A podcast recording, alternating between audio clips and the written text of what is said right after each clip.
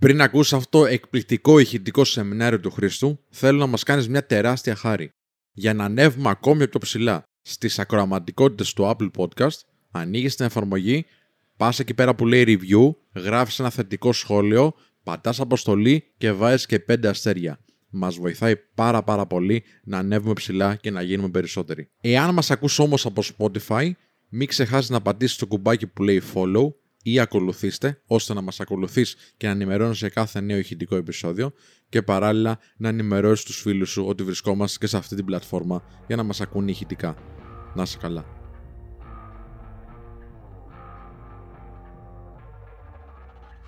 Καλώς όρισες στο πιο εκπαιδευτικό live στο σύμπαν.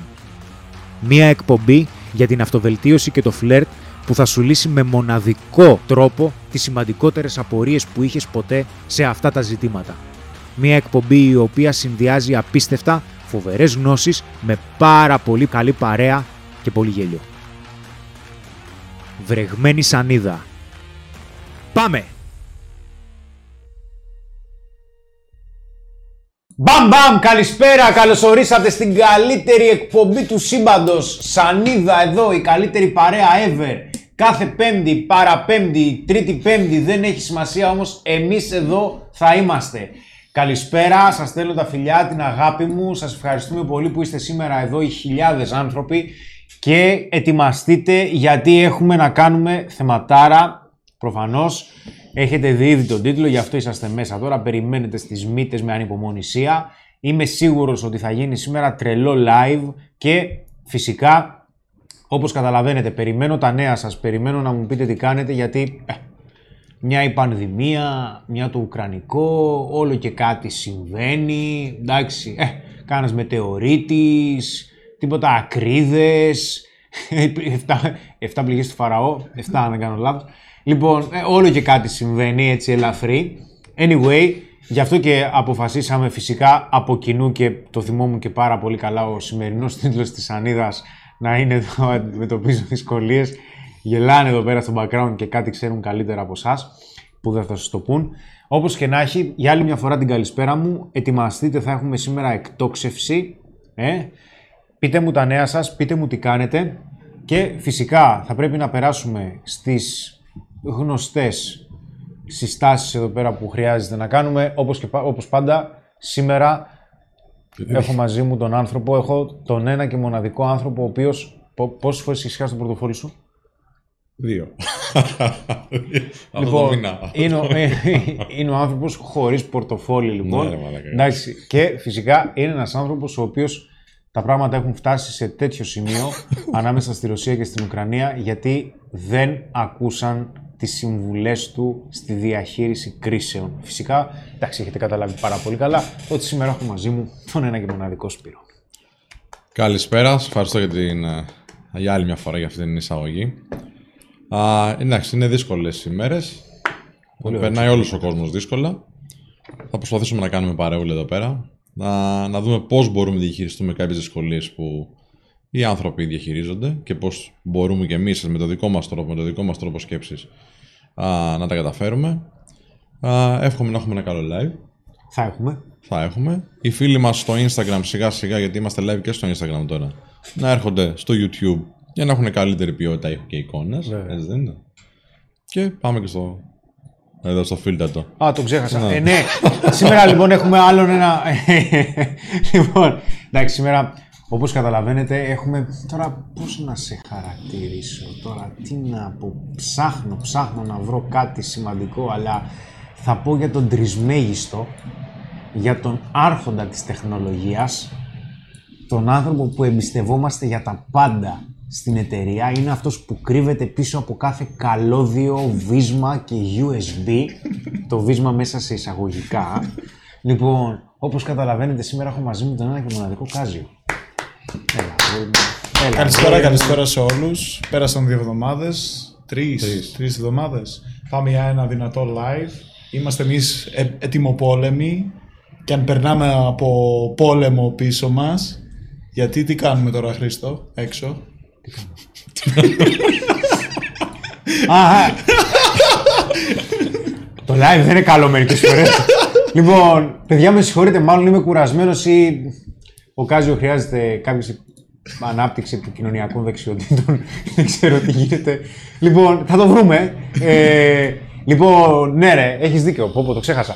Παιδιά, κάνουμε για άλλη μια φορά. Πρέπει να είναι η 500η, 27η φορά που κάνουμε ανακαίνιση. Εξελισσόμαστε. Ε, προσλαμβάνουμε και άλλο κόσμο. Έχουμε προσλάβει ήδη κόσμο για να μας ενισχύσει στην επικοινωνία που έχουμε με τους ανθρώπους μας και επειδή δεν χωράγαμε άλλο και η μία επιλογή ήταν να πάμε σε άλλο κτίριο, ήταν λίγο δύσκολο αυτό, ε, αποφασίσαμε να κάνουμε μία ανακαίνιση στον πρώτο, να φτιάξουμε και άλλα γραφεία για να χωρέσει και άλλος κόσμος. Όπως καταλαβαίνετε, εξελισσόμαστε ραγδαία κάτω από οποιασδήποτε συνθήκες. Πιστεύω δηλαδή, φίλε, ότι θα είμαστε σε πυρηνικό πόλεμο και θα κάνουμε ανακαίνιση.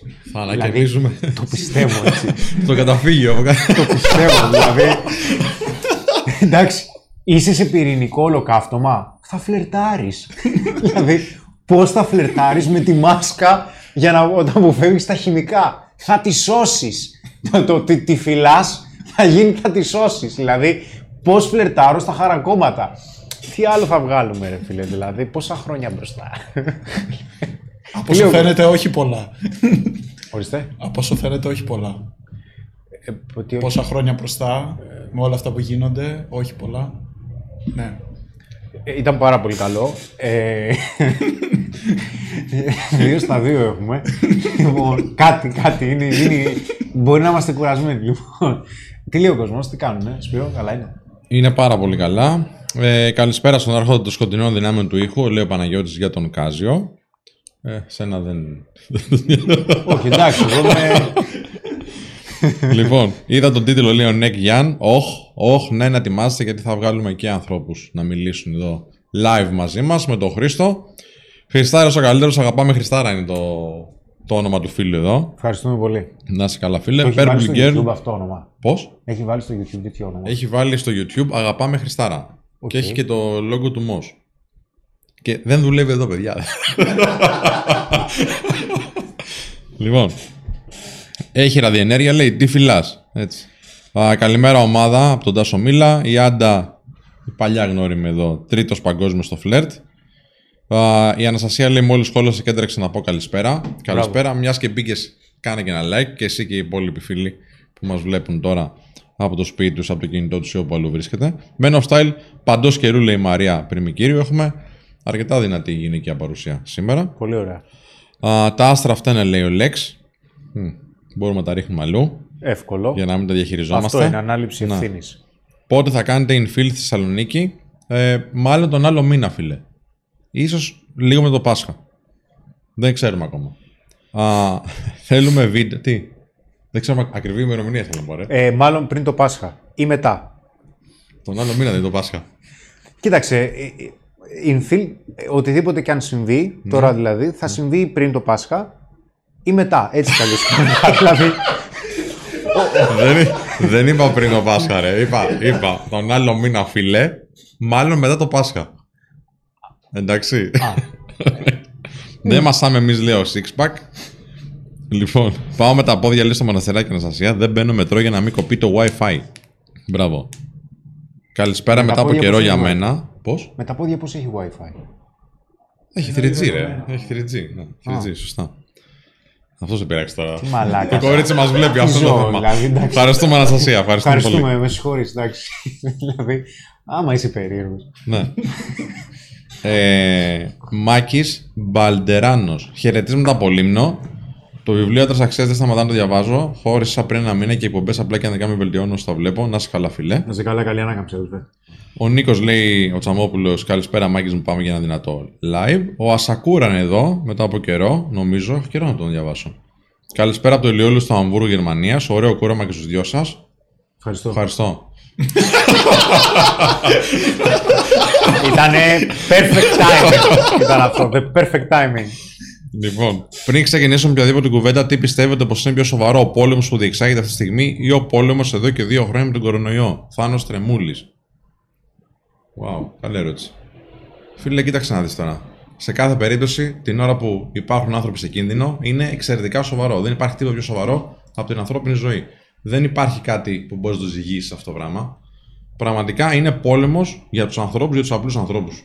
Ω επιτοπλίστων, ε, σε κάθε περίπτωση. Είναι καταστροφικό σε κάθε περίπτωση, φίλο, οπότε δεν χρειάζεται να το ζυγίζουμε. Πλέον έχετε πρόβλημα με τον ήχο μεταξύ σας, λέει ο Φάνος. Τι να σου πω, ρε φίλε, το ψάχνουμε ακόμα. Δηλαδή, δεν ξέρω. Μου πάνε όλα στραβά και μου χαλάει φούλη ψυχολογία. Τι να κάνω, λέω Πειραιάς. Θα τα πούμε σε λίγο. Ευχέλαιο, φίλε. Να τον βγάλουμε live το φίλο. Έλα, βγες, άντε, ναι. Ξέρεις, δεν, δεν έχω ίντερνετ. ρε. δεν μου πάει καλά το ίντερνετ. Να σου χαλάει το κινητό και να μην μπορείς να κάνεις like και από τον άλλο λογαριασμό, αυτό είναι δυσκολία, λέει ο Λέσταρ. Συμφωνώ, φίλε. Αυτό είναι δικαιολογία. Τι να κάνει, να πάρει Θα άλλη βρεις κινητό. συσκευή να κάνεις like. Δεν ξέρω. Πάτα την τηλεόραση. Μπας και κάνει. Χριστόφορος Μάνς, καλησπέρα από Ιωάννα. Στέφανος Τσούρας, καλησπέρα από Κόρινθο. Καλησπέρα, καλησπέρα, παιδιά. Dark to Bias, έχω πρόβλημα που βλέπω ξανά και ξανά προηγούμενες βρεγμένες ανίδε. Δεν τις έχουμε γίνει, να τις βλέπετε ξανά και ξανά. Είναι βιβλιοθήκη. Για reference, για αναφορά να πηγαίνετε όταν αντιμετωπίζετε ζητήματα, να βλέπετε τι έχει πει ο Χρήστος. Κάθε φορά θα καταλαβαίνεις κι άλλα. Εσύ και καινή διαθήκη. Άντε, άντε, τέτοια μου λέτε τώρα και κοκκινίζω. Ο Νεκτάριος Δέλτα λέει πάει λίγο μος πριν από το ποτάκι να παίρνουμε θάρρος. Σωστός, φιλέ. Α, οι γυναίκες στο πρώτο ραντεβού καταλαβαίνουν αν έχεις εμπειρία ή απλώς αγχώνομαι χωρίς λόγο; Και τα δύο. Καλησπέρα από Καρπενήσι, Σπύρος Γαλάνης. Γεια σου Σπύρο. Καλησπέρα όλοι, έχουμε δυσκολίες συνεχώς. Σε κανένα δεν πάνε τα πάντα τέλεια. Κωνσταντίνος Αόγκτζη. Σωστός ο Κωνσταντίνος. Uh, The Purple Girl, καλησπέρα και πάλι και εγώ από Κύπρο. Καλησπέρα, καλησπέρα. Κωνσταντίνος Μαυρογιάννης, καλησπέρα παιδιά, βοηθήστε και εμάς που χωρίσαμε και πονάμε. Εν τω μεταξύ Υπομονή. τώρα, επειδή έχω αρχίσει να εκνευρίζομαι και μ' αρέσει κιόλας, ε, λαμβάνω κάποια μηνύματα στο Instagram. Καλά κάνετε και μου στέλνετε. Εντάξει, γουστάρω γιατί δείχνει ότι παίρνετε στα σοβαρά την άποψή μου. Και ευχαριστώ. Και το εννοώ. Αλλά ρε παιδιά, λιγάκι το κομμάτι με την έτοιμη λύση. Δηλαδή, πες μου, ας πούμε, γιατί. Δηλαδή, τι περιμένεις να σου γράψω, ας πούμε. Μέσα σε δύο-τρεις γραμμές να να, να λυθεί το πρόβλημα. Και επειδή παίρνω πολύ μεγάλα, πολλές ερωτήσεις, πολλά μηνύματα για χωρισμούς, το καταλαβαίνω. Δεν είναι εύκολος ένα χωρισμός, το καταλαβαίνω. Παιδιά, κοιτάξτε να δείτε. Το καλύτερο πράγμα που έχετε να κάνετε είναι να πάρετε τηλέφωνο στο 210 25 25 900, 210 25 25 900, 210 25 25 900, 900 και να κλείσετε ένα ραντεβού με κάποιον υπεύθυνο επικοινωνίας για να δούμε τι χρειάζεστε μέσω μηνυμάτων και τσαταρίσματος δεν λύνονται κάποια ζητήματα. Σας το λέω και επαγγελματικά και φιλικά. Δεν γίνεται με ένα μήνυμα ξαφνικά να ξεπεράσεις την πρώην. Να δώσεις απαντήσεις σε διάφορα ζητήματα κλπ. Σας το λέω δηλαδή αυτό 2-10, 25-25-900. Το έγραψα εγώ ήδη και στο ε, chat των ανθρώπων εδώ. Ναι, δεν είναι ότι με χαλάει που μου στέλνετε, παιδάκια. Δηλαδή, σας το λέω πολύ ειλικρινά αυτό. Μου στέλνουν άνθρωποι που με ρωτάνε κάποια πράγματα. Αν μπορώ να απαντήσω μέσω ενός μηνύματος, θα απαντήσω. Αλλά ας πούμε, κάποιοι άνθρωποι μου θέλετε κάποια screenshot ας πούμε, από συνομιλίες. Θα κάτσω να δω λίγο τις συνομιλίες να σας πω τι. Γνωρίζω, ας πούμε, τώρα εγώ το ιστορικό της σχέσης. Θέλει κουβέντα αυτό το πράγμα. Και δυστυχώς δεν έχω και το χρόνο να το κάνω. Αλλά δεν δουλεύουμε και έτσι. Καταλαβαίνω ότι είναι λίγο πιο προσωποποιημένο και με γουστάρετε και θέλετε να μιλήσετε. με- Το καταλαβαίνω και μ' αρέσει. Πραγματικά σας το λέω. Αλλά ο σκοπός δεν είναι μόνο να μιλήσετε μαζί μου. Ο σκοπός είναι να βοηθείτε. Ο σκοπός είναι να βρούμε μια λύση σε μια δυσκολία. Σας το λέω πολύ, πολύ. α- Σαν άνθρωπο σας το λέω. Μακάρι να μπορούσα να σου πω, φίλε, κάνε αυτό και τέλος. Και εν τέλει με το ζήτημα του χωρισμού, παιδιά, έχουμε βγάλει βίντεο. Έχω κάνει σανίδες και σανίδες με το χωρισμό. Θυμάστε τι γινόταν με τις, με, τη- με τις πρώτες καραντίνες που μου φεύγανε πόσοι πελάτες είχαν χωρισμούς, 22 μέσα σε ένα μήνα, 22 χωρισμούς είχαμε. Τράβαγα, όχι τα μαλλιά μου, τράβαγα τα άλλα.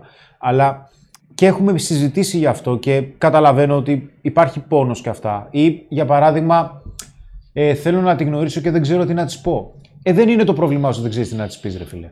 Δηλαδή, αν θέλεις να πεις δύο κουβέντες, ας πούμε, σε έναν άνθρωπο που δεν τον ξέρεις και θέλεις, ας πούμε, να σου στείλω σενάρια, ε, ατάκες, ε, δεν θέλεις εσύ ο ίδιος να αναλάβεις την ευθύνη, να, κα- να πάρεις ένα ρίσκο.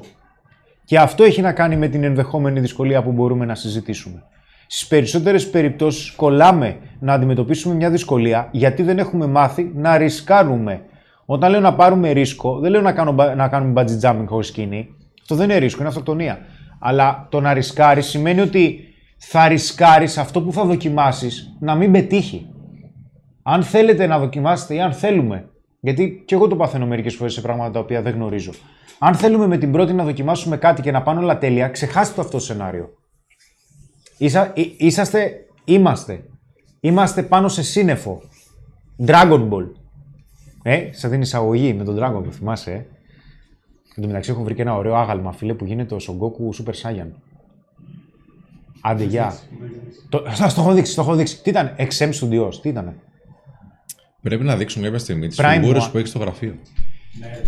Έχω κάτι δυνατές φιγούρες. Είναι κάποια- απαραίτητο, ρε. Ε, δεν είναι Ο απλές. κόσμος πρέπει να το δει. Α, Ας να τελειώσω. δεν είναι απλές φιγούρες. Εντάξει, κάποιες είναι φιγούρες. Ε, όσοι γνωρίζουν, ε, έχω ξεκινήσει μια συλλογή για να πάρω τους Thundercats γιατί είναι από τα παιδικά. Είχα, τα, είχα την τύχη να μεγαλώσω στα παιδικά των 80s και να τα δω. Voltron, Silverhawks, Brave Star, ε, Saber Rider, ας πούμε, Thundercats. Γενικότερα οι Thundercats, όπως ξέρετε, είναι ξεχωριστοί όσοι είστε περίπου στην ηλικία μας. Οπότε τα Iron Studios έβγαλαν κάποιες ποιοτικές φιγούρες και έχω ξεκινήσει σιγά σιγά να τις μαζεύω. Έχω πάρει και τον Lion και τον Mamra. Δεν ξέρω αν χεστήκατε τώρα. Εντάξει, τα λέμε κουβέντα να γίνεται. Και μετά μπήκα σε ένα άλλο τρυπάκι γιατί και κάποιοι φίλοι μου μαζεύουν φιγούρες και άρχισα να μπαίνω λιγάκι σε πιο μεγάλες, 50 60 που είναι σαν αγάλματα. Και πήρα λίγο πιο μεγάλη το αποφάσισα να κάνω μια συλλογή η οποία θα είχε Marvel και DC. Στη Marvel σκόπευα να βάλω τους δύο ισχυρότερους κακούς του Marvel Universe όσο, μπο- όσο υπάρχουν σε φιγούρες και έναν αμφιλεγόμενο καλό. Οπότε σκέφτηκα από τη μία να πάρω τον, ε, τον Darkseid που τον πήρα, από την άλλη σκεφτόμουν να πάρω τον Galactus από Marvel. Ε, από DC, συγγνώμη. Μπερδεύτηκα. Με τον DC και τον Marvel. Να πούμε ότι δεν είναι σαν αυτά που έχεις από πίσω σου. Είναι πολύ πιο μεγάλα και πολύ πιο. Τρομάζεις σαν μου τα δεις. Ναι. Ε, οι πιο μεγάλη, τα πιο μεγάλα γάλματα που έχω είναι sideshow, όσοι ξέρουν. Εντάξει, είναι πιο δυνατά. Και περιμένω τώρα να μου έρθει ο, ο Δράκουλας, 50 κι αυτός, από... δεν θυμάμαι τη μάρκα, από Καστιλβάνια, πολύ ωραίο αρχοντικό. Και περιμένω βέβαια sideshow Joker, γιατί έχω και αδυναμία στους κακούς όπως ξέρετε, για πάρα πολλούς λόγους. Κάποια στιγμή να τη δείξουμε τη συλλογή. Δεν ξέρω τώρα. Εντάξει, καταλαβαίνω ότι κάποιος μπορεί να μην σας ενδιαφέρει. Δεν με Μπορούμε αφορά. να το βάλουμε στο κανάλι του Moss Clips να κάνουμε ένα βίντεο και στο δεύτερο κανάλι που έχουμε στο Moss Clips να το πετάξουμε πάνω εκεί να το δουν όποιος ενδιαφέρεται. Που Και είναι λίγο ναι, σκληρό θα πενική. περιμένω να έρθουν και άλλες δύο. Μέχρι τέλος Μαρτίου θα έχουν έρθει και οι δύο. Οπότε, παιδιά, κοιτάξτε. Δεν ξέρω πού ήμουνα τώρα, τα ξέχασα, αλλά Να πω κάτι θες. όταν. Ναι, ναι, ναι. Ε, ε, ε, Ξανά ήθελα να συμπληρώσεις κάτι. Όχι, τώρα με διέκοψες έτσι καλά. Πάνω σε αυτό που είπες πριν για, την, ε, για τις ατάκες. Εντάξει, ότι δεν είναι ξέρω να απαντήσουμε μια ατάκη κτλ. Ε, μια φίλη ανεβάζει ένα story με σένα. Που είναι εκείνη τη φάση από το κομμάτι του σεμιναρίου διαχείρισης σχέσεων. Που λες, άμα θες ε, να έχεις ξεχωριστό θηλυκό δίπλα σου, πρέπει να είσαι, να είσαι και εσύ ξεχωριστός. Αν θες μια γυναίκα δίπλα σου να είναι ξεχωριστή, υψηλής αξίας, πρέπει να είσαι και εσύ αντίστοιχα υψηλής αξίας. Ξεχωριστό αρσενικό, ναι. Μπράβο. Λοιπόν, το ανεβάζει αυτό η κοπέλα αυτή και υπάρχουν κάποιοι ή κάποιες που αντιδρούν αρνητικά σε αυτό που λες. Ε, γιατί υπάρχει μια αντίληψη ότι την ώρα που θα κάνεις το μάθημα θα πούμε ατάκες, να μάθουν ατάκες ο κόσμος έτσι ώστε να είναι καλύτεροι στο φλερτ με αυτές τις ατάκες ή στη σχέση. Ναι. Και θέλω να πούμε ότι δεν δουλεύει έτσι και να το ξεκαθαρίσουμε. Ε, όχι, δεν. ε, Είναι πολύπλευρο αυτό το κομμάτι. Και μην ξεχνάμε ότι μία ατάκα, πρώτα απ' όλα δεν μπορείς να έχεις 50 ή 10.000 ατάκες στο μυαλό σου όταν θέλεις να φλερτάρεις. Πρώτον, γιατί θα τις ξεχάσεις. Δεύτερον, γιατί δεν θα είσαι αυθεντικός. Δηλαδή θα είσαι κάποιος ο οποίος φε- σαν φερέφωνο μεταφέρει κάτι. Το δεύτερο σημαντικότερο κομμάτι είναι το timing και το τρίτο είναι η νοοτροπία. Δηλαδή όταν λες μία φράση, αυτή η φράση έρχεται από...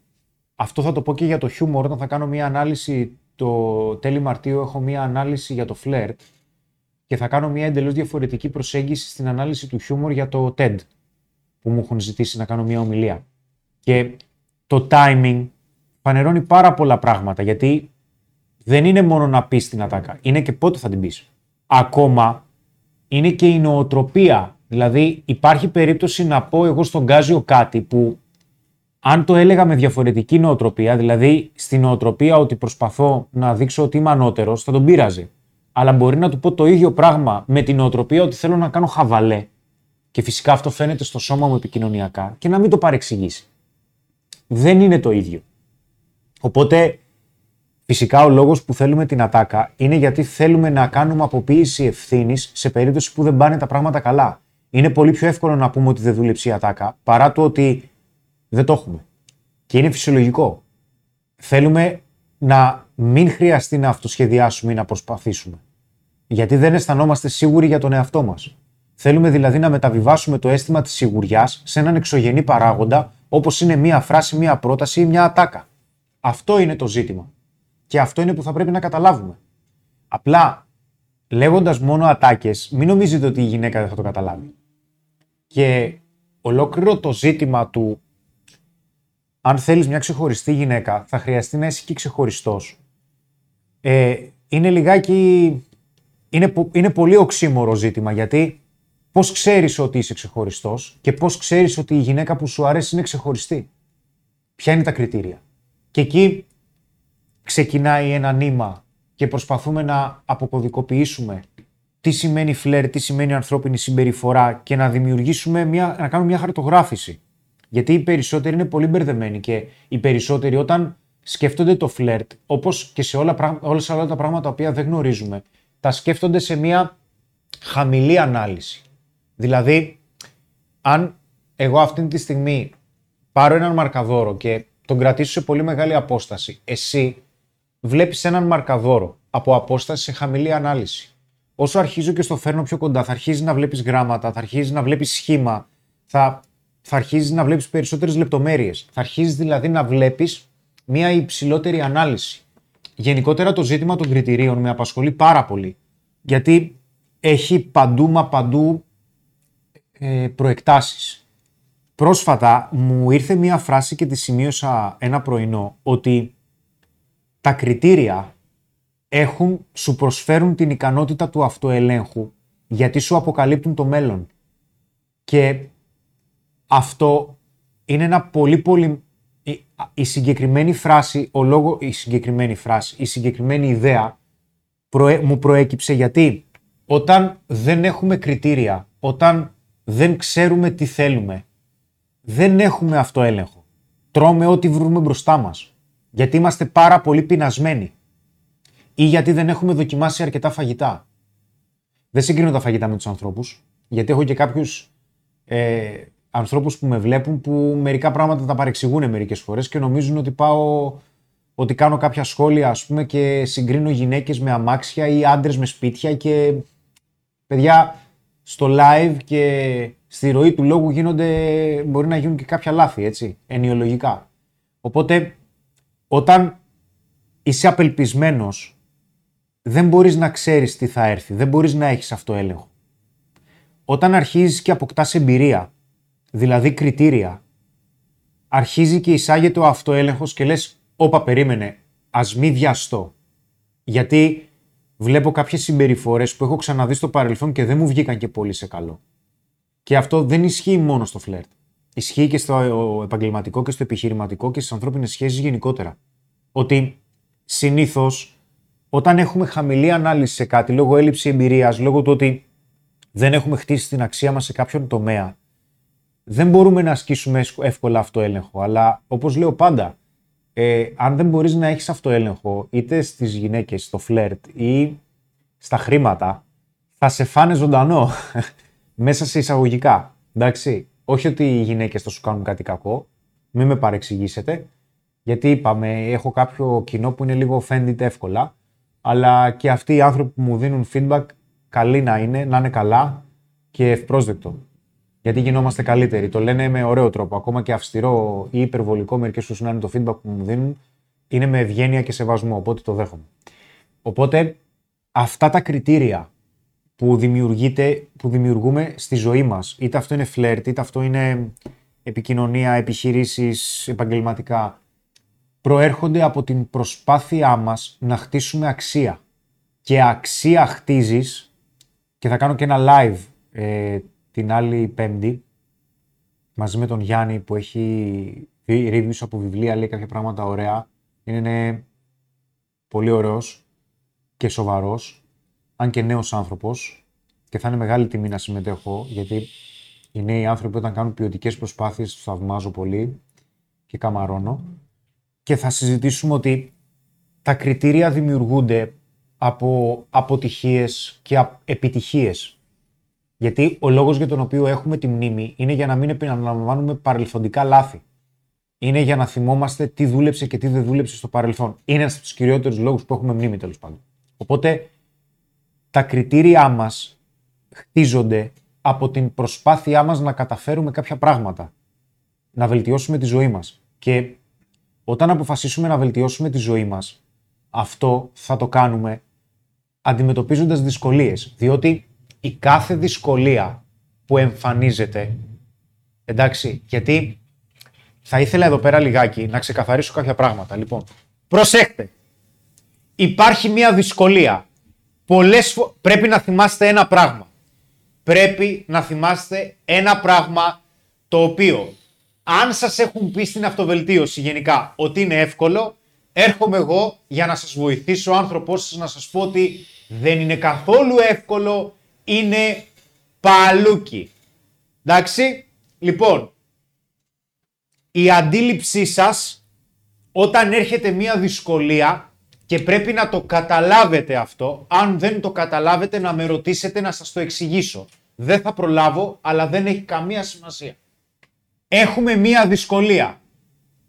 Προσέχτε παιδιά, εμείς στη ζωή μας για να αισθανόμαστε καλά μέσα σε εισαγωγικά, φωνάζω πολύ τώρα, το κατάλαβα κι εγώ αφού εκνευρίστηκα μόνος μου. Λοιπόν, στη ζωή μας, για να αισθανόμαστε βολικά και ασφάλεια,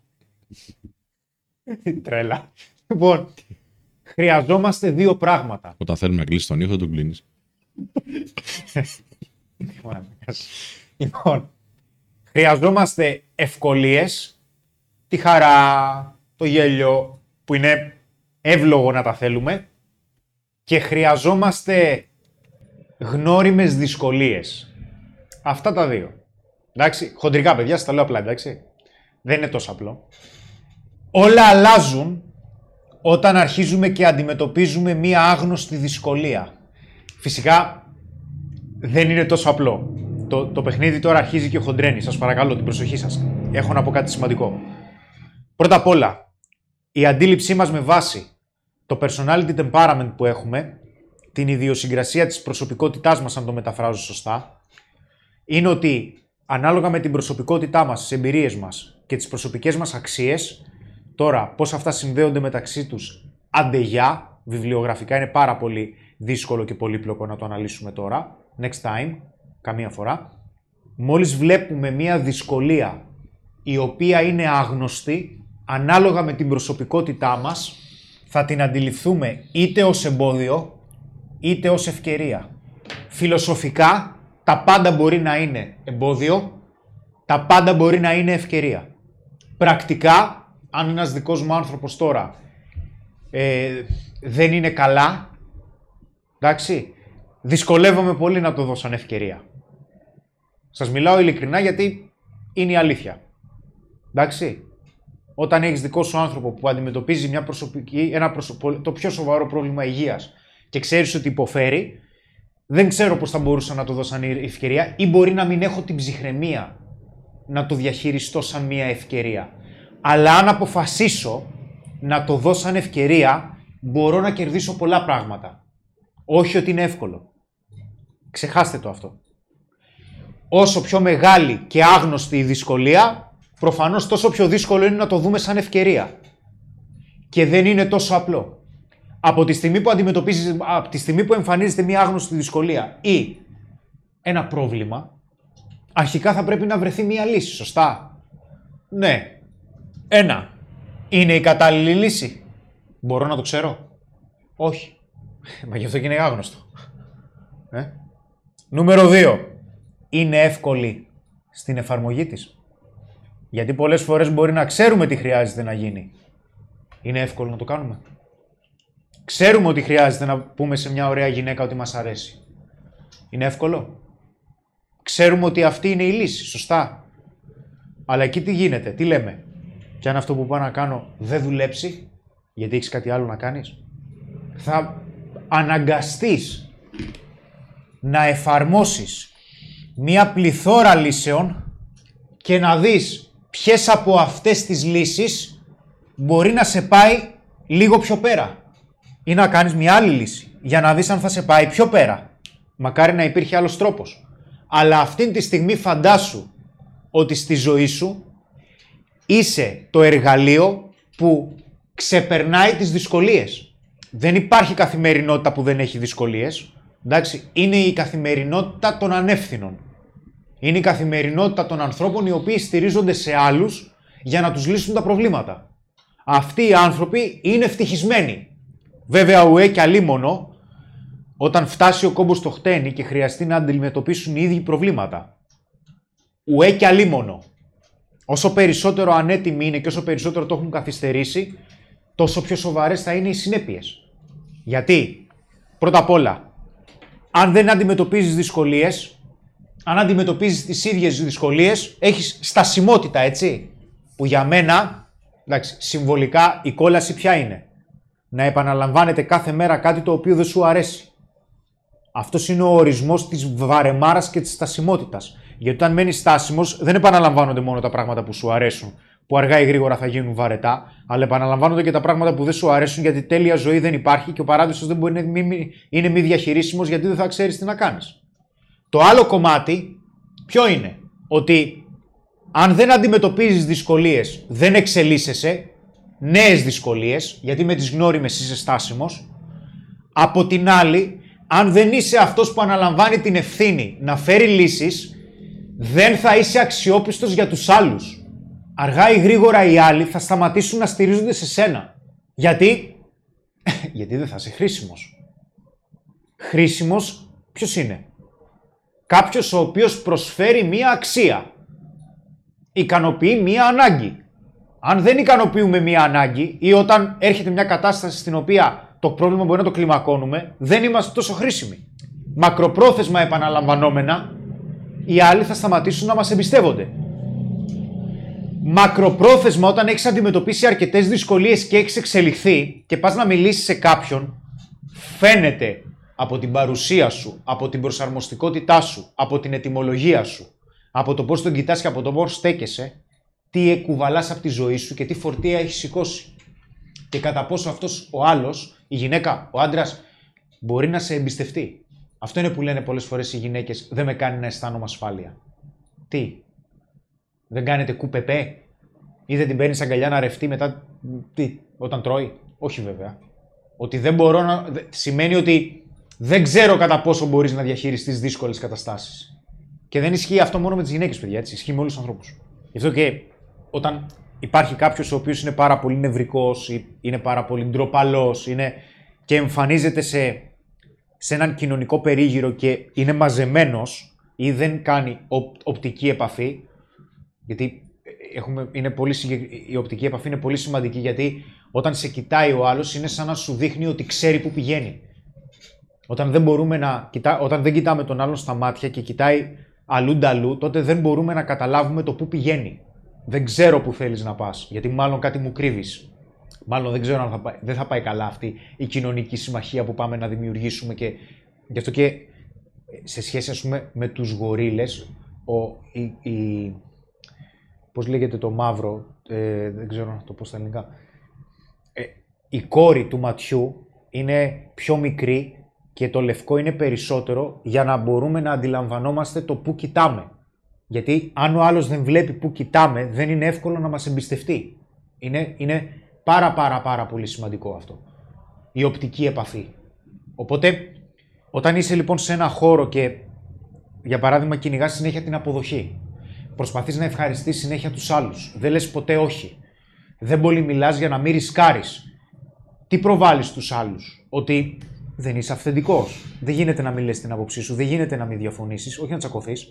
Όλα αυτά παίζουν πολύ μεγάλο ρόλο γιατί προβάλλουν το τι δυσκολίες έχεις αντιμετωπίσει και το τι δυσκολίες θα μπορέσεις να αντιμετωπίσεις στο μέλλον, δηλαδή κατά πόσο θα μπορέσουν να σε, να σε εμπιστευτούν οι άλλοι και να στηριχτούν πάνω σου.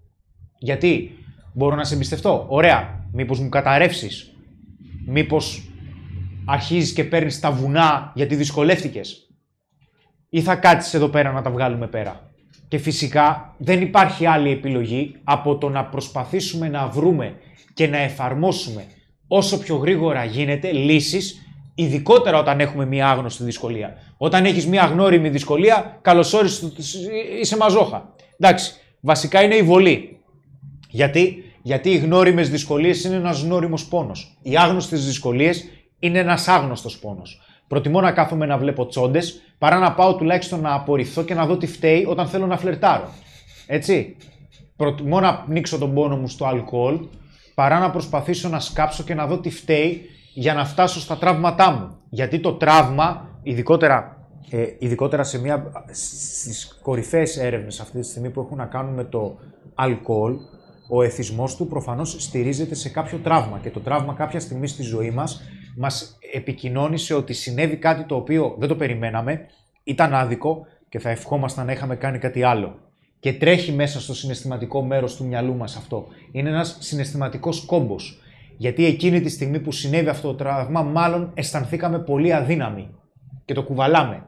Με λίγα λόγια μας έχει τοποθετήσει να θεωρούμε ότι είμαστε θύμα. Και ο τρόπος με τον οποίο λύνεται, ο κορυφαίος τρόπος με τον οποίο λύνεται, ποιο είναι, ότι θα χρειαστεί να πεις από θύμα θα πρέπει να γίνω ήρωας σε αυτήν την ιστορία μου. Ότι παλεύοντας με δράκους και γίγαντες στο παρελθόν μπορεί να έχασα. Αλλά τώρα θα γίνω πιο δυνατός για να τους αντιμετωπίσω και πάλι. Γιατί, Γιατί δεν θα σταματήσουν να έρχονται. Εντάξει. Άντε να τελειώσει η πανδημία και είναι όλα καλά. Πάρ τον πόλεμο. Ε, σας το είχαμε ξαναπεί στο προφητικό που είχαμε βγάλει το βίντεο.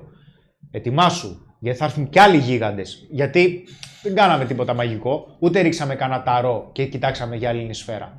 Αυτό που κάναμε ήταν ότι λέμε ότι δεν υπάρχει περίπτωση από τη δική μας εμπειρία οι γίγαντες, όσο πιο ψηλά πηγαίνεις και όσο πιο πολύ εξελίσσεσαι, είναι πολύ πιο δυνατοί. Είναι ακριβώς όπως το video game. Οι κακοί σε κάθε πίστα, στην επόμενη πίστα, είναι πολύ πιο ισχυροί οι villains. Αλλά όταν έρχεται μια δυσκολία και κάνεις retreat, δηλαδή όταν αντιμιληθείς κάτι σαν εμπόδιο και πάρεις τον μπούλο μόνος σου και παρετηθείς, το σύστημά σου, το self-reference ε, του εγκεφάλου σου, ε, orbitofrontal cortex είναι αν δεν κάνω λάθος, σου λέει ότι hey, αν υποχωρείς συνέχεια σε κάθε πρόκληση, απέτηση, δυσκολία, πρόβλημα, αυτό δεν ενισχύει την αυτοεκτίμησή σου. Εγώ ο ίδιος δεν μπορώ να στηριχτώ στον εαυτό μου και το ξέρω και δεν αισθάνομαι καλά. Γιατί η ικανότητά μου να επιλύω προβλήματα, εμπόδια, να ξεπερνάω εμπόδια, δεν είναι και τόσο καλή. Λέει γνώριμη δυσκολία δεν μπορεί να είναι και απλά μια συγκεκριμένη δουλειά που κάνεις κάθε τόσο, την οποία φυσικά καταφέρνεις πάντα απλά με κόπο. Λέει ο φίλος ο Στάθης. Ναι. Ε, αυτό υπάρχει περίπτωση να μην είναι δύσκολη. Ναι, ναι, συμφωνώ. Σωστά. Απλά η γνώριμη δυσκολία γίνεται κάτι το οποίο δεν το θέλουμε. Είναι οι γνώριμες δυσκολίες, είναι όλα αυτά που μάλλον κάνουμε, κάνουν τη ζωή μας βαρετή. Μέσα σε εισαγωγικά βαρετή. Ο Κωνσταντίνο. Α, έλα. Καλησπέρα, παιδιά. Καλησπέρα, Γιώργο. Καλησπέρα στην ομάδα. Παιδιά, έχω να πω ένα πράγμα. Είστε ό,τι καλύτερο υπάρχει. Έχετε βοηθήσει τεράστιο κόσμο. Ειδικά εσύ, Χριστό. ευχαριστώ, φίλε. Ε, και ένα πράγμα εκεί, κύριο, να πω. Το βιβλίο σας, παιδιά, ήταν όντως είναι η βίβλος των άνδρων. Ε, είναι ακριβώς έτσι όπω τα έχετε. Παιδιά, αν δεν το έχετε πάρει το βιβλίο, κακώ πρέπει να τα πάρετε τώρα. Ιδάλω, βραγμένοι στα νύχτα. Είναι ό,τι καλύτερο και ολιστικά. Μιας και το πες, θα βάλω εγώ ένα link να το πάρει ο κόσμος. Να βάλεις εννοείται. Μιας και το πες. Να βάλεις εννοείται. Γιωργάρα, από πού μας καλείς; Καλό από τη δράμα. Είμαι φοιτητής.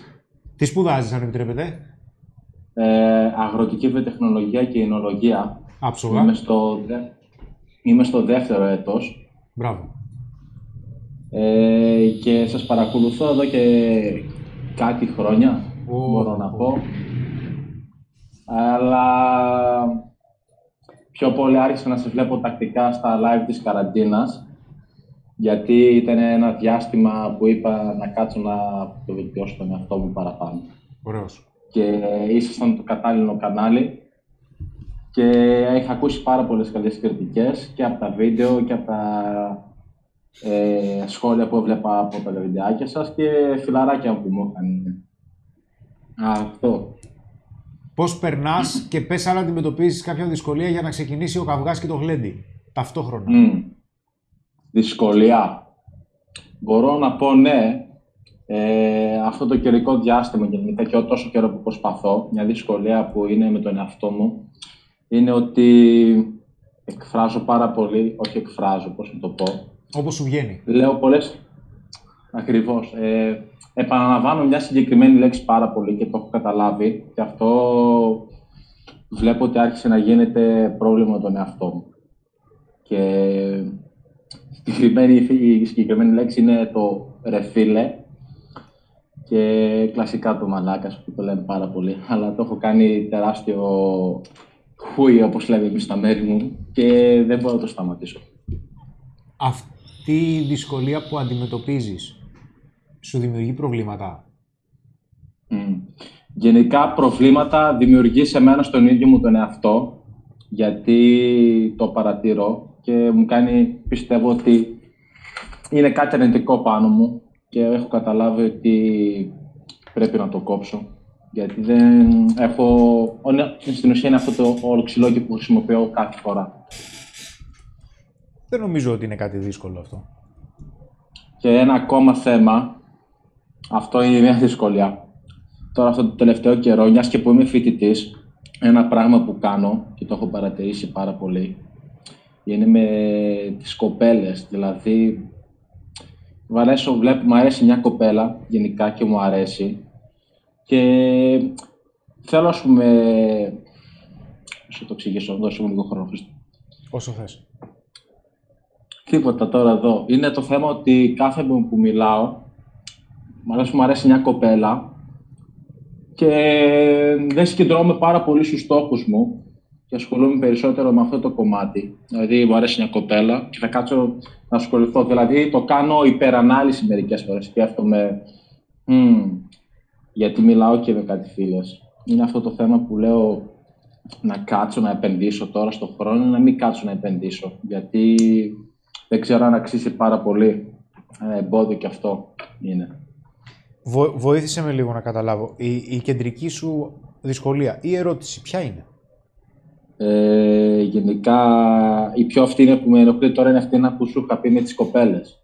Με τις κοπέλες ποιο είναι το ζήτημα; Ότι, πώς να σου πω, φαίνεται, νομίζω ότι προσπαθώ πάρα πάρα πάρα πολύ και χάνω σε αυτό το τομέα με τον κορίτσιο στο φέρ και χάνω προσωπικά πράγματα που τον, τον εαυτό μου που μου Όταν αρέσει λες να προσπαθείς, τι κάνω. εννοείς Όπως- πάρα πολύ; Μου λες ότι προσπαθείς πολύ σωστά. Το σκέφτομαι, σκέφτομαι πάρα πολύ όλη την ώρα. Δηλαδή, άμα γυρίσω μια μέρα στο σπίτι μου, μπορεί να κάτσω να σκεφτώ για αυτήν την κοπέλα, μια σ- γενικά συγκεκριμένα, και θα πω όλη η μέρα μου παίζει να περάσεις σε αυτό και να αποσπάμε από τα πράγματα που πραγματικά μου αρέσουν. Η γυμναστική, διάβασμα και αυτά. Μια δυσκολία. Ε, λογικό δεν είναι. Ναι, είναι λογικό αυτό ακριβώς. Γιατί παλιά συνήθως, σαν άτομο εγώ, δεν είχα καθόλου ε, εμπειρία με τις κοπέλες και δεν είχα καθόλου πάρα πολλές ε, φίλες μου και είχα και επικοινωνία μαζί τους. Γιατί Ρε φίλε, άκου να δεις. είναι, κάτι, προ- είναι, είναι κάτι πρωτότυπο για μένα. Γι αυτό. Ποιο είναι πρωτότυπο παλικάρι μου να ακολουθήσει τη φύση σου; Τις ίδιες παπάντζε μου λένε και οι πελάτες μου όταν έρχονται εδώ πέρα για το role playing. Ξέρεις, δεν ξέρω και αν έχω πολλή εμπειρία. Ποιο σχέστηκε; Ωραία, κάτσε και συνέχισε να μην έχεις. Τι νομίζεις δηλαδή ότι θα σου ζητήσει κάποιος να, κάνουμε- να κάνει αρχημίες; Εμείς το αναλύουμε γιατί είναι η δουλειά μου. Είναι η δουλειά μας. Ναι. Γιατί θα πρέπει να δώσουμε κάποιες εξηγήσεις που θα φτάσουν σε κάποιο επίπεδο ώστε να είναι απλό, αλλά να μπορέσουμε να εξηγήσουμε και ένα υπόβαθρο για να σου πω ότι ξέρεις κάτι. Ναι, δεν είναι απλά μια ατάκα.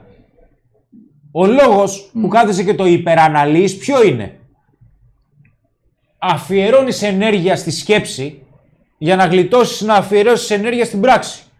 Σωστό. Ναι. Ναι, το ένστικτό σου κάτι σου λέει όμως, η φύση σου. Μιλά. Θα κάτσεις να κάνεις εδώ πέρα τώρα στο σπίτι. Μιλά. Και από τη στιγμή που μου λες τώρα για φίλες, παπάρια, τι φίλες; Εντάξει, μιλάς με τις φίλες. Και τι έγινε που μιλάς με τις φίλες. Ναι. Τι, τι είναι αυτό τώρα; Υποκατάστατο είναι και αυτό. Υποκατάστατο Ναι, ερωτικού ναι. δεσμού είναι. Να, να, ναι, κατάσταση ερωτικού δεσμού. Εντάξει, ρε Αυτό παιδί λες μου, να μπορεί να είναι οι οφείλει- καλύτερες έτσι οι κοπέλες, αλλά Ναι. Α, αυτό Χρήστο, συγγνώμη που σε διακόπτω. Δεν πειράζει. Λες να οφείλεται στην, ε, σε όλη αυτή την εμπειρία που δεν είχα ε, ποτέ. Δηλαδή, άκου να σου δώσω και ένα ακόμα περισσότερο υπόβαθρο. Όχι, ρε Γενικά- φίλε, δεν θέλω να μου δώσεις υπόβαθρο. Συγγνώμη, έτσι, Γιώργο, φιλικά σου μιλάω. Μην παρεξηγήσεις. Ναι, εννοείται. Μην αγχώνεσαι, μην αγχώνεσαι. Α, οκ. Μεταξύ Ε, φίλων της συζήτησης. Δεν θέλω τώρα να μου πεις τους λόγους που δεν το κάνεις. Χεστήκαμε! Θέλω να μου πεις τους λόγους που θα το κάνεις. Άμα κάθεσαι και σκέφτεσαι τους λόγους που δεν το έχεις κάνει μέχρι τώρα, τι περιμένεις. Δεν έχω εμπειρία, μου είχε συμβεί και στο παρελθόν αυτό. Ένας φοιτητάκος είμαι και τώρα μπορεί και να μην είμαι και μοντέλο και ε, δεν θα, πα- δεν θα μιλήσεις ποτέ. Δεν θα μιλήσεις ποτέ, παλικάρι μου. Στο υπογράφω σε λευκή κόλλα. Δεν θα μιλήσεις, Γιώργο μου, ποτέ. Να το Ποτέ. συνεχίσω έτσι. Πες μου πέντε λόγους για να το κάνεις. Το μυαλό σου τι θέλει, τυρί θέλει. Θέλει, ναι, Μίλνερ. θέλει, θέλει κίνητρο. Ε, μη, σταμάτα. Θέλει- Ο, ο Σπύρος γελάει, εγώ δεν φταίω με παρασύρεις, συγγνώμη. Όχι, Λοιπόν, όχι, είναι δεν πολύ πειράζει, σοβαρό δεν αυτό υπάρχει που κανένα συζητάμε, θέμα. συγχωρείτε. Αλλά οι λόγοι για να το κάνεις ποιοι είναι; Αν υπενθυμίζεις τον εαυτό σου τους λόγους που δεν θα πάει καλά, που δεν έχεις εφόδια, δεν το έχεις ξανακάνει, σπίτι σου θα κάθεσαι μόνος σου και θα κάνεις μαθηματικά στο μυαλό σου για τις πιθανότητες απόρριψης. Γι' αυτό σε κόβω και σου λέω, ας το παρελθόν το γαμημένο, Και συγκεντρώσου το μέλλον. μην ξεχνάς το παιδικό. Έχεις δει το, το κουμφου πάντα. Το παιδικό. Το έχω δει. Λοιπόν, ναι, Ναι. στο 2 και του, και του λέει η μάγισσα μπορεί η ιστορία σου να μην είχε την καλύτερη αρχή αλλά αυτό δεν καθορίζει το ποιος είσαι. Ωστόσο.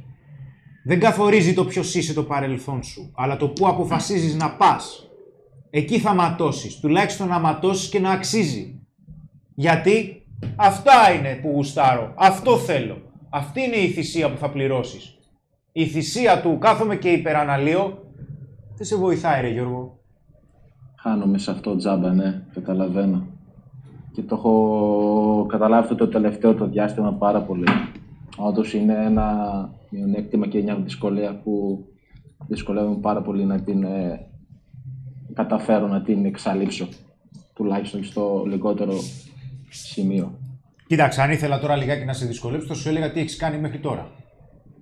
Στην προσπάθειά Α, σου. ε, ε, γενικά τώρα στην προσπάθειά μου Ναι. Ε, πάω γυμναστήριο και είναι μια συγκεκριμένη κοπέλα και γενικά μιλάμε και αυτά. Χριστό, Πάμε ηρέμησε, σανίδα. ηρέμησε, ηρέμησε. Ποιο γυμναστήριο, μωρέ; Μια κοπέλα, λες Τέλος συγκεκριμένα. πάντων, πες μου. Και μιλάμε, πες. μιλάμε. Ναι, μιλάτε και τι, τι έγινε. Που... Ναι, της λέω σε μια στιγμή θες να βγούμε έξω. Μου λέει αυτή να ναι. Ε, και τώρα είναι να κανονίσουμε μέσα σε αυτήν την εβδομάδα να βγούμε το Σαββάτο. Πολύ καλό γενικά αυτό. Ε, αλλά το θέμα είναι ότι επαναλαμβάνω το θέμα ότι άραγες θα πάει καλά αυτό. Δυσκολεύομαι το τι θα πω και αυτά. Να σου Ε, πω, ρε Γιώργο, περίμενε λίγο. Το Συγγνώμη, επαναλύω πάρα πολύ. Συγγνώμη, γιατί το αναλύεις κιόλας. Είναι Περίμενε. ένα πρόβλημα, ναι. Ε, ναι, τι εννοείς, τι ορίζεις, να, τι ορίζεις ως καλά; Ε, ό,τι θέλει πάρα πολύ βαίνετε, ψήνεται. Ε, α, υπάρχει οπότε- οπότε επένδυση μόνο- και από τις μόνη της θα δύο βγει. μερικές. Μόνη της θα βγει. όχι, όχι, όχι. Εσύ που είσαι σε αυτή την εξίσωση; Ε, τι εννοείς, μα, δεν το καταλαβαίνω πολύ. Σωστά, έχεις δίκιο. Ρε μαν, θα βγείτε. Και να της αρέσεις, σωστά. Ω, σωστά, ωραίος. Εσύ που ξέρεις ότι θα σου αρέσει. Ναι. Ξέρεις ότι θα σου αρέσει από τώρα ή πηγαίνεις και αν σου πει εκείνη «Ψτ, καλός είσαι. Έκανε σχέση, έτσι θα πάει δηλαδή. Όχι, φυσικά δεν εννοείται έτσι. Τα Πρέπει να κριτήριά έχεις σου και ποια κριτήρια. είναι λοιπόν; Για ποιο λόγο βγαίνεις ραντεβού μαζί της; Γιατί θέλω να τη γνωρίσω καλύτερα ως άτομο και... Όλους θέλουμε να τους γνωρίσουμε να- καλύτερα σαν ανθρώπους. Ναι, Α, και μαζί μου δεν μου έχεις πει να βγούμε όμως. Καλό συμπέρασμα. Δεν έχεις πει να βγούμε μαζί ραντεβού, σωστά; Ναι. Με μένα γιατί δεν έχει. Εντάξει. Δεν σημαίνει ότι θα μου ζητήσεις να βγούμε ραντεβού, αλλά. Ενώ γιατί δεν έχεις ζητήσει τον Γκάλι. Ευχαρίστως θα ήθελα. Γιατί, ναι, ρε φίλε, σίγουρα θα ήθελα να Ευχαρίστως, πιούμε ένα θα ήθελα. καφέ, εντάξει. Και, και ευχαριστώ. Αλλά μάλλον γιατί σ' αρέσει εμφανισιακά; Προς το παρόν, ναι, εξωτερική εμφάνιση. Πολύ ωραία. Και δεν- Η προσωπικότητά δεν της ακόμα πολύ. ξέρει αν θα σου αρέσει; Πιστεύω, ναι, θα δώσω μια ευκαιρία για να τη μάθω. Α! Γι' μπράβο. αυτό να κανονίσουμε να βγούμε έξω. Πολύ ωραία. Για να Άρα πω λοιπόν δεν πράγματα για γίνεται αυτήν, να λε. και- Οπότε πάμε λοιπόν στο άλλο. Τώρα πάω να στα... σου κόβω τώρα ρίζες. Στο επόμενο. Ωραία, κόψε. ε, να, αν, αν τη αρέσω. Να δούμε αν θα τη αρέσω. Πάρα πολύ ωραία. Έχεις λόγους να πιστεύεις ότι δεν θα τη αρέσεις; Ε, όχι συγκεκριμένα. Τέλεια. Άρα σκέφτεσαι ότι μπορεί να μην τη αρέσεις. Γιατί δεν σκέφτεσαι τότε ότι μπορεί να σου χυμίξει. Καλή ερώτηση. Δεν το, δεν, το, δεν το σκέφτηκα πολύ καλά αυτό. Φίλε, δεν είναι ότι δεν το σκέφτηκες καλά. Μπορεί να είναι λόγω απειρίας. Μπορεί να είναι λόγω φόβου. Είναι φυσιολογικές αυτές οι σκέψεις που κάνεις, εντάξει.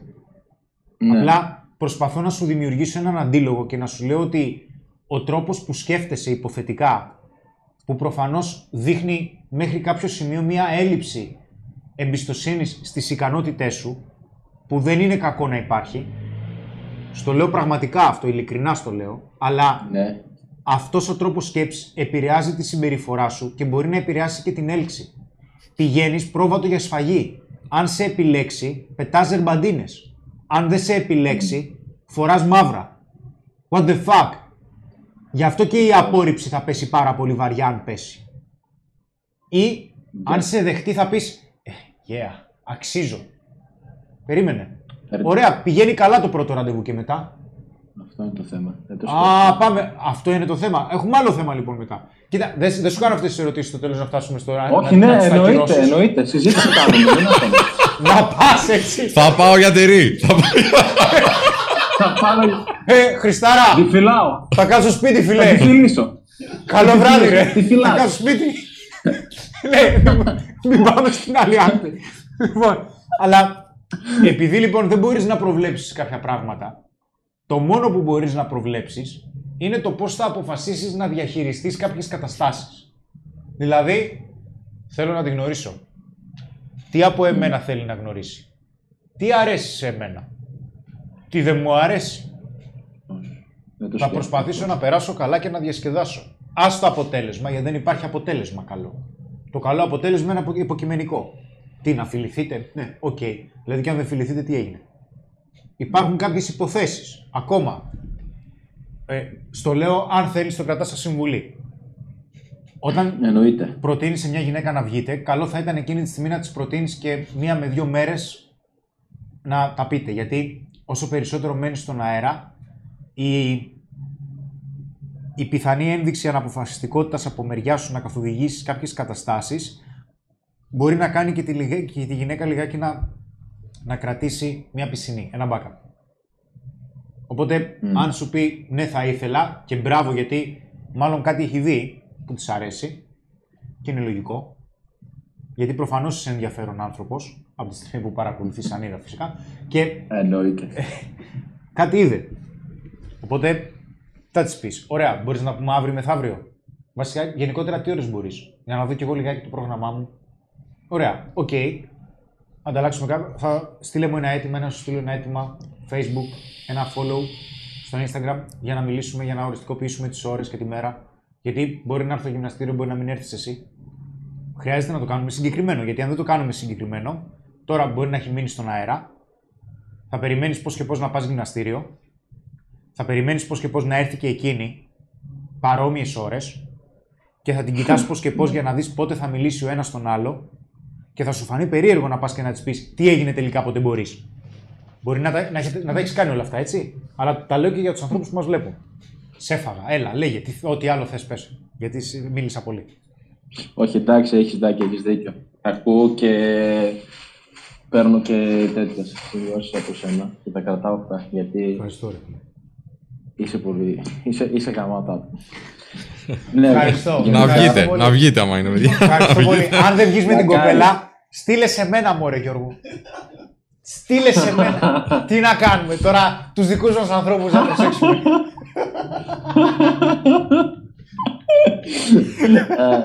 Θα περάσουμε Γενικά γαμάτα πιστεύω- πάντως. Γενικά από ό,τι άκουσα και αυτά ε, και, που διαβα... και που λέτε και εσείς είναι το ότι να πας στα ραντεβού σαν να γνωρίζεις ότι σε θέλει και αυτό πιστεύω θα πάει καλά. Αυτό σκέφτομαι γενικά για να... Να πας στο ραντεβού Για με να την έχω- νοοτροπία γνω- ότι Γιατί γουστάρεις τον γνωρίζοντας εαυτό σου. ότι... Ναι. Γουστάρω τον εαυτό μου, θα περάσουμε καλά. Ό,τι και αν γίνει. Έτσι. Ας τα υπόλοιπα. Τα υπόλοιπα τα έχεις στο Digital Academy που έχει κάνει ο Σπύρος. Ένα βίντεο, σεμινάριο για το πρώτο ραντεβού. Αν θες, τσεκαρέτο. Ξέρεις πολύ καλά το υλικό μας. Από εκεί και πέρα, φίλε, έχουμε βγάλει και πάρα πολλά βίντεο στο YouTube, μπορεί να τα έχεις δει κιόλας, για το πρώτο ραντεβού. Έτοιμος είσαι. Αλλά ακόμα και αν δεν είσαι, θα γίνεις. Ο σκοπός είναι να περάσεις καλά, να γελάσετε. Ο σκοπός δεν είναι Sony και καλά να δεις θα κάνω σχέση μαζί της. Με θέλει. Όχι τι σήμαινε αυτή η κίνηση. Αφέσου, χαλάρωσε. Χαλάρωσε, περάστε καλά όμορφα. Μίλησε για πράγματα που γουστάρεις. Μετά, πες να μιλήσει εκείνη για πράγματα που γουστάρει. Και όπου βγει. Και θα βγει καλά. Και να μην βγει, θα έχεις περάσει ένα απίστευτο βράδυ. Αυτά. Γιώργο, επειδή έχουμε τουλάχιστον 10.000 γραμμές, Ναι, λοιπόν, καταλαβαίνω.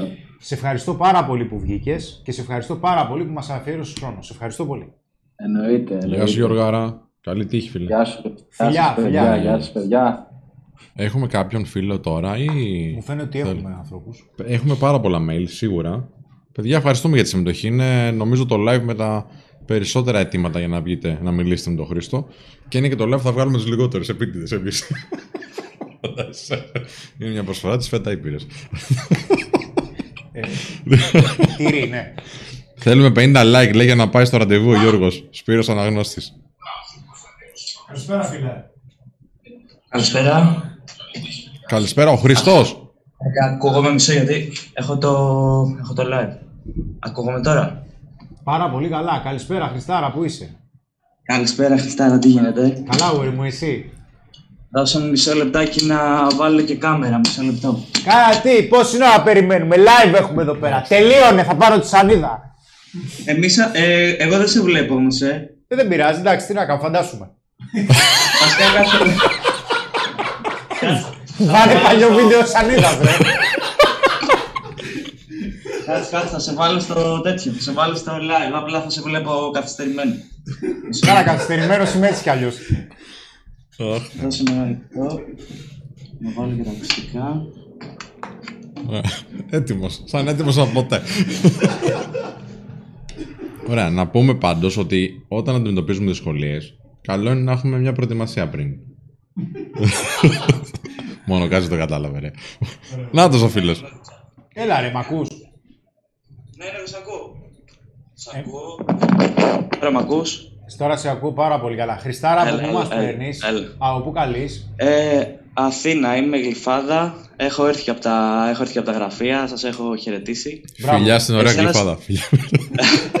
Εσένα σε είχα, σε είχα πετύχει σε μια φάση λίγο δύσκολη. Εκεί θυμάμαι, μίλαγες στο τηλέφωνο με ένα, με ένα παιδί τέλος πάντων που κάτι, κάτι γινόταν με την πρώην του και είχες φορτώσει, ξέρω εγώ, και βγήκες με τα χίλια ζόρια να μου βάλεις μια υπογραφή εκεί. Αλλά ήσουνα, ήσουνα πολύ. Παρ' όλα αυτά ήσουνα σε μένα. Δηλαδή. Ναι, δεν- είχα- δεν- ήσουνα, ήσουν αφοσιωμένος, ας πούμε. Ναι, αυτό. ναι, γενικότερα προβλήματα με πρώην είναι λίγο δύσκολα, περνάνε δύσκολα οι άνθρωποι. Είναι λίγο, είναι λίγο βαριά, ναι. Και το, και το παίρνω και μέσα μου κιόλας και στεναχωριέμαι. Λοιπόν, για πες, με τι ασχολείσαι, αδελφέ, αν θέλεις, θες να μας πεις; Ε, σπουδάζω βασικά στην πληροφορική και τηλεπικοινωνίες στο Καποδιστριακό. Δουλεύω Μπράβο. και όλα στα αυτά. Εντάξει, είμαι στα τελειώματα περίπου. Μπράβο, μπράβο, μπράβο. Πόσο χρόνο είσαι; Ε, είμαι 24, Α, ε, αλλά πολλά πράγματα. Δηλαδή, γενικά ασχολούμαι με διάφορα. Δεν, ε, αλλά εντάξει, σαν, φαντάζομαι ρωτάς σαν ε, πιο πολύ το, η βασική μας σχολεία, ας πούμε. Ναι, εντάξει, μου είπες ότι είσαι φοιτητής, κατάλαβα πάρα πολύ ωραία. Για πες μου, να σου πω Ναι. έτσι από περιέργεια τώρα, ε, ποιο είναι το μεγαλύτερο σου όνειρο; Ε, να σου πω αυθόρμητα χωρίς πολλή σκέψη. Όχι, πες μου ψέματα. Ε, όχι, όχι, λέω αυθόρμητα. Λέω, γιατί εντάξει, άμα κάτσω να σκεφτώ, ας πούμε τώρα, ξέρεις, αναλυτικά, θα σου πω διάφορα, αλλά το πιο έτσι, ας πούμε, πώς να το πω, ε, compelling, να το πω στα αγγλικά, ξέρεις, που το σκέφτομαι και, ας πούμε, και τρελαίνομαι, θα ήταν να πάω... Έλα. Λίγο πιο κοντά το μικρόφωνο, γιατί το βλέπω Α, το σήκω. ναι, sorry, το βγάζω τέτοιο, ναι. Ε, το πιο ας πούμε έτσι που όταν το σκέφτομαι γουστάρω φούλα ας πούμε θα ήταν να, να είμαι ας πούμε στο εξωτερικό ε, Las Vegas, Monte Carlo και τέτοια και να παίζω πόκερ ας πούμε σε διάφορα τουρνουά και τέτοια. Δεν ξέρω, μου αρέσει πολύ αυτή η ιδέα. Γενικά ταξίδια ας πούμε full. Ωραίος, ωραίος, ωραίος. Ε, τέτοια φάση. Ναι, Α, εντάξει, τώρα το είπα, ξέρεις. Αλλά γενικά είναι πολλά, εντάξει. Δηλαδή, και εντάξει, τα λεφτά δεν με νοιάζουν τόσο πολύ, να σου πω την αλήθεια. Δηλαδή, σίγουρα θα θέλω να έχω για να είμαι οικονομικά άνετος, αλλά δεν θα σου πω αυτό που λένε πολλοί, ξέρεις, να έχω πάρα πολλά λεφτά. Και... Το πάρα πολλά είναι τα λοιπά. υποκειμενικό. Ναι, είναι πολύ γενικό. Θα Τέλος τα πούμε πάντων όταν αυτό. είσαι Ναι. στα 30-32. Θα κάνουμε άλλη μια κουβέντα. Ωραία, οκ. Πε, πε- Ωραία. πες μου, πες μου, ε, θε- τι είναι αυτό που θέλεις να συζητήσουμε το νούμερο ένα, για ποιο λόγο βγήκες live; Ναι, εντάξει, γενικά επειδή γουστάρω φουλ, ε, θέλω να μιλήσουμε, θέλω να σου πω και ευχαριστώ για πολλά. Να είσαι καλά. Τι να σου πω, πολλά έχω να πω, αλλά ε, καταρχάς να πω κάτι που με είχε βοηθήσει ε, πιο παλιά. Θα ήθελα να το πω έτσι επειδή μιλάμε τώρα, να σου το πω. Ότι ε, γενικά σας βλέπω πολλά, πολλά χρόνια, δηλαδή τρία χρόνια σίγουρα, ε, μαζί με τον κολλητό μου. Ε, έχω, έχουμε βελτιωθεί πάρα πολύ, δηλαδή εγώ πιστεύω ότι πιο πολύ με βοηθήσατε στο να γίνω ας πούμε σ- συνολικά σε αξίες ας πούμε να βελτιωθώ και αυτό τα βελτιώνει όλα μετά. Δηλαδή το να, γι- το να βελτιωθείς γενικά σαν άνθρωπος, σαν άντρας ε, σε βοηθάει και στο φλετ και παντού, οπότε πιο πολύ με βοηθήσετε εκεί Σωστά. παρά στο φλετ. Χωρίς να, λέω ότι, χωρίς να είναι τη βοήθεια στο φλετ, κατάλαβες. Απλά Κατάλαβα, κατάλαβα. είναι το πιο ψυχολογικό τέτοιο ας πούμε αυτοβελτίο, κι- αυτοβελτίο Τι- τέτοιο. τι- τι είναι Αλλά αυτό γενικά ναι, που- ας... Έλα. Τι Ναι, είναι sorry. αυτό που πήρες από εμάς το πρώτο πράγμα που σου έρχεται στο Α, μυαλό, που σε ε, βοήθησε όχι, ήθελα περισσότερο. να πω. Sorry, sorry, ψηδιακό. Ήθελα να πω μια ατάκα σου απλά που με είχε βοηθήσει πάρα πολύ και Α, μου ναι. άλλαξε γενικά πολύ τις επιδόσεις μου στο φλερ. Ε, είναι ότι δεν περιμένεις, ε, δεν περιμένεις από τον άλλον να, να ορίσει την αξία που έχεις για τον εαυτό σου. Δηλαδή ουσιαστικά ότι την αξία την παίρνεις εσύ από τον εαυτό σου. Δεν περιμένεις να στη δώσει κάποιος άλλος. Οπότε αυτό με έκανε να ξεμπλοκάρω ε, να μιλάω οπουδήποτε και σε οποιαδήποτε. Τώρα λέω για πιο παλιά γιατί τώρα είμαι σε σχέση. Απλά Μπράβο, λέω μπράβο. ότι αυτό με βοήθησε πάρα πολύ. Δηλαδή πήγαινα και μιλούσα οπουδήποτε, σε όποιο μέρος και να είναι, σε ό,τι τύπου κοπέλα και να είναι. Γιατί σκεφτόμουν αυτό ότι και να σε απορρίψει και να σε κοροϊδέψει και να σε βρίσει και να σε. οτιδήποτε δεν παίρνεις αξία από αυτήν. Την έχεις μόνο στην αξία σου, δεν σε νοιάζει. Οπότε αυτό θα, επειδή με βοήθησε, θα ήθελα να το πω και σε όποιον άλλο το βοηθήσει, ας πούμε, να το σκέφτεται. Ωραίος. Την ώρα που πάει να Ωραίος. κάνει κάτι. Πες μου Ναι. ποιος είναι ο πιο απαιτητικός στόχος που έχεις σε αυτό το Ναι. χρονικό διάστημα. Μμμ, είναι πολύ, οπότε ναι, ο πιο απαιτητικός. Έναν από τους πιο απαιτητικούς για να βοηθήσω. Ο απαιτητικός, ας πούμε, θα, θα μπορούσα να σου πω ότι είναι να τελειώσω τη σχολή μου, αλλά απ' την άλλη δεν ξέρω, α, δεν ξέρω αν είναι τόσο απαιτητικός, γιατί δεν θέλω τόσο πολύ να. Δεν, είναι, δεν με ελκύει τόσο πολύ για, το, για να την τελειώσω. Δηλαδή, πιο πολύ θα σου έλεγα ότι βρες μου κάτι που μου αρέσει πάρα πολύ και είναι δύσκολο. Αυτό θα σου έλεγα ότι είναι απαιτητικό. Τώρα κάτι που δεν με τρελαίνει να το κάνω, οκ. Θα μπορούσα να σου πω ότι είναι απαιτητικός γιατί δεν με, δεν με ελκύει τόσο πολύ. Αλλά το Οπότε κάνεις είναι και γιατί πιο δι- χρειάζεται. Ναι, θέλω να τελειώσει. Ναι. Ε, είναι και τσάμπα τώρα να το αφήσω στη μέση δεν λέει. Οπότε ναι. Θα, θέλω θα, να δουλε- τελειώσει. θα να δουλέψεις φύγει, ναι. πάνω σε αυτό το αντικείμενο. Ε, δουλεύω ήδη, απλά και για το πτυχίο, ξέρεις. Μην το αφήσω στη μέση. Α, πολύ ωραίος. Μπράβο, μπράβο. Ναι, αυτό, αυτό. Αυτά είναι. Ε, ναι. Ε, τώρα ερωτήσεις, τι να πω. Α, ε, ήθελα μία ερώτηση συγκεκριμένη. Α, ωραία, πάμε. Είναι πιο, πο- πιο πολύ στο σχεσιακό, στις σχέσεις ας πούμε. Ε, γενικά μου προέκυψε επειδή οι δύο έτσι πιο πολύ ας πούμε αυτοβελτίωση, δηλαδή ξεκίνησα πρώτα ποιος με έβαλε, ας πούμε με έβαλε το μικρόβιο, είναι πιο πολύ εσείς, ο Ξενάκης και μετά από εσάς τους δύο ας πούμε πήγα στο Ρόμπινς και στο Πίτερσον που είναι Οκ. πιο ας πούμε, Οκ. που είναι λίγο πιο έτσι... Ωραία, ωραία, ωραία. Ο, ο, όλες Ναι, τέλος πάντων. εξαιρετικές επιλογές. Εξαιρετικές. ναι, εντάξει, είναι πολύ καλή. Anyway, ε, και έβλεπα ένα σεμινάριο του Robbins τις προάλλες και έλεγε, ας πούμε, το κλασικό λάθος που κάνουμε πολύ, ότι ε, τη σχέση, ας πούμε, τη βλέπουμε σαν συναλλαγή. Ε, που αυτό είναι πολύ λάθος και ήθελα πιο πολύ να συζητήσουμε, δηλαδή και μέσα από τη συζήτηση αν βγει κάτι. Δηλαδή, ούτε σε ρωτάω ακριβώς για να μου πεις μια λύση, ούτε για να σου πω εγώ την άποψή μου. Οκ. Να το συζητήσουμε και αν βγει κάτι από αυτό, ας βγει, ας πούμε. Και ας πούμε, πολλές φορές έχω ακούσει που λες ότι ε, να, να παίρνεις μόνο, όχι να δίνεις, που το καταλαβαίνω πολύ καλά ακριβώς τι εννοείς, γιατί τα έχω, σε έχω δει Εγώ πάρα πει πολλά ότι βίντεο Είναι σου. ανταλλαγή αξίας. Δεν παίρνουμε. Ναι, ναι, μόνο. ναι, ότι μπράβο, ότι πρέπει να είναι. Δηλαδή, εγώ το λέω, έχω βρει μια έκφραση που μου αρέσει πάρα πολύ, ότι πρέπει ας πούμε, η σχέση να είναι ε, ανιδιοτελώς ιδιοτελή. Δηλαδή, ο καθένας να κάνει ιδιοτελώ αυτό που θέλει, αλλά να, να το κάνουν και οι δύο, ας πούμε. Δεν Και ξέρω αν το ταυτόχρονα- κατάλαβες το και πάλι. ταυτόχρονα να ικανοποιούνται και οι δύο. Μπράβο, αυτό, αυτό. Γιατί Απλά ας η, πούμε τι ανι... σκέφτομαι. η, Ναι, πες. η ανιδιοτελής ιδιοτέλεια, ναι, ε, το τι μπορεί να προσφέρει ο ένας, υπάρχει περίπτωση να μην είναι αρκετό για τον άλλο. Ναι, Οπότε εκεί ισχύει. ξεκινάει ένας εντελώς διαφορετικός κύκλος. Ισχύει. Ε, τέλος πάντων, ναι, και ήθελα να ρωτήσω ο- ότι... Πώς να το πω... Ε, ναι, ότι πιστεύω ότι το πρόβλημα, μάλλον, τώρα εντάξει δεν έχω και στατιστικά για να ξέρω, αλλά νομίζω ότι το πιο μεγάλο πρόβλημα είναι ότι οι περισσότεροι τη βλέπουμε τη σχέση σαν συναλλαγή παρά ε, το ανάποδο. Δηλαδή πιο πολλοί τη βλέπουν σαν συναλλαγή παρά κάνουν μόνο αυτοί και δεν απαιτούν ας πούμε και από τον σύντροφό τους να πάρουν το ίδιο. Δεν ξέρω αν κατάλαβες τι λέω. Πιστεύεις δηλαδή ότι αυτό που λες είναι ότι οι περισσότεροι σε μια σχέση ζητάνε αλλά δεν δίνουν; Οι πε- Ε, νομίζω ναι, αυτό, νομίζω αυτό. Δηλαδή ότι οι περισσότεροι βλέπουν τη συναλλαγή ότι αν δεν μου δώσει αυτή, δεν θα δώσω ούτε εγώ. Νομίζω ότι οι περισσότεροι κάνουν αυτό. Παρά να πούνε θα δώσω εγώ ανιδιοτελώς και άμα μου δώσει εντάξει μια χαρά. Έτσι έχω, εντάξει δεν ξέρω στατιστικά, δηλαδή αυτό το ξέρετε εσείς καλύτερα. Κοίταξε, Αλλά ε, αυτό, ναι, αυτό Εντάξει, πιστεύω. ναι. έχεις, έχεις μια άποψη, έχεις μια εμπειρία προφανώς, την οποία ε, δεν μπορεί να την αφήσω στην άκρη. Προσωπικά από Καλά, τους εσείς έχετε ανθρώπους- περισσότεροι, αλλά ναι, λέω την Ναι, άποψη μου. Ναι, για προσωπικά πες. από τους ανθρώπους που έχω αναλάβει, ε, συνήθως δυσκολεύονται να ζητήσουν.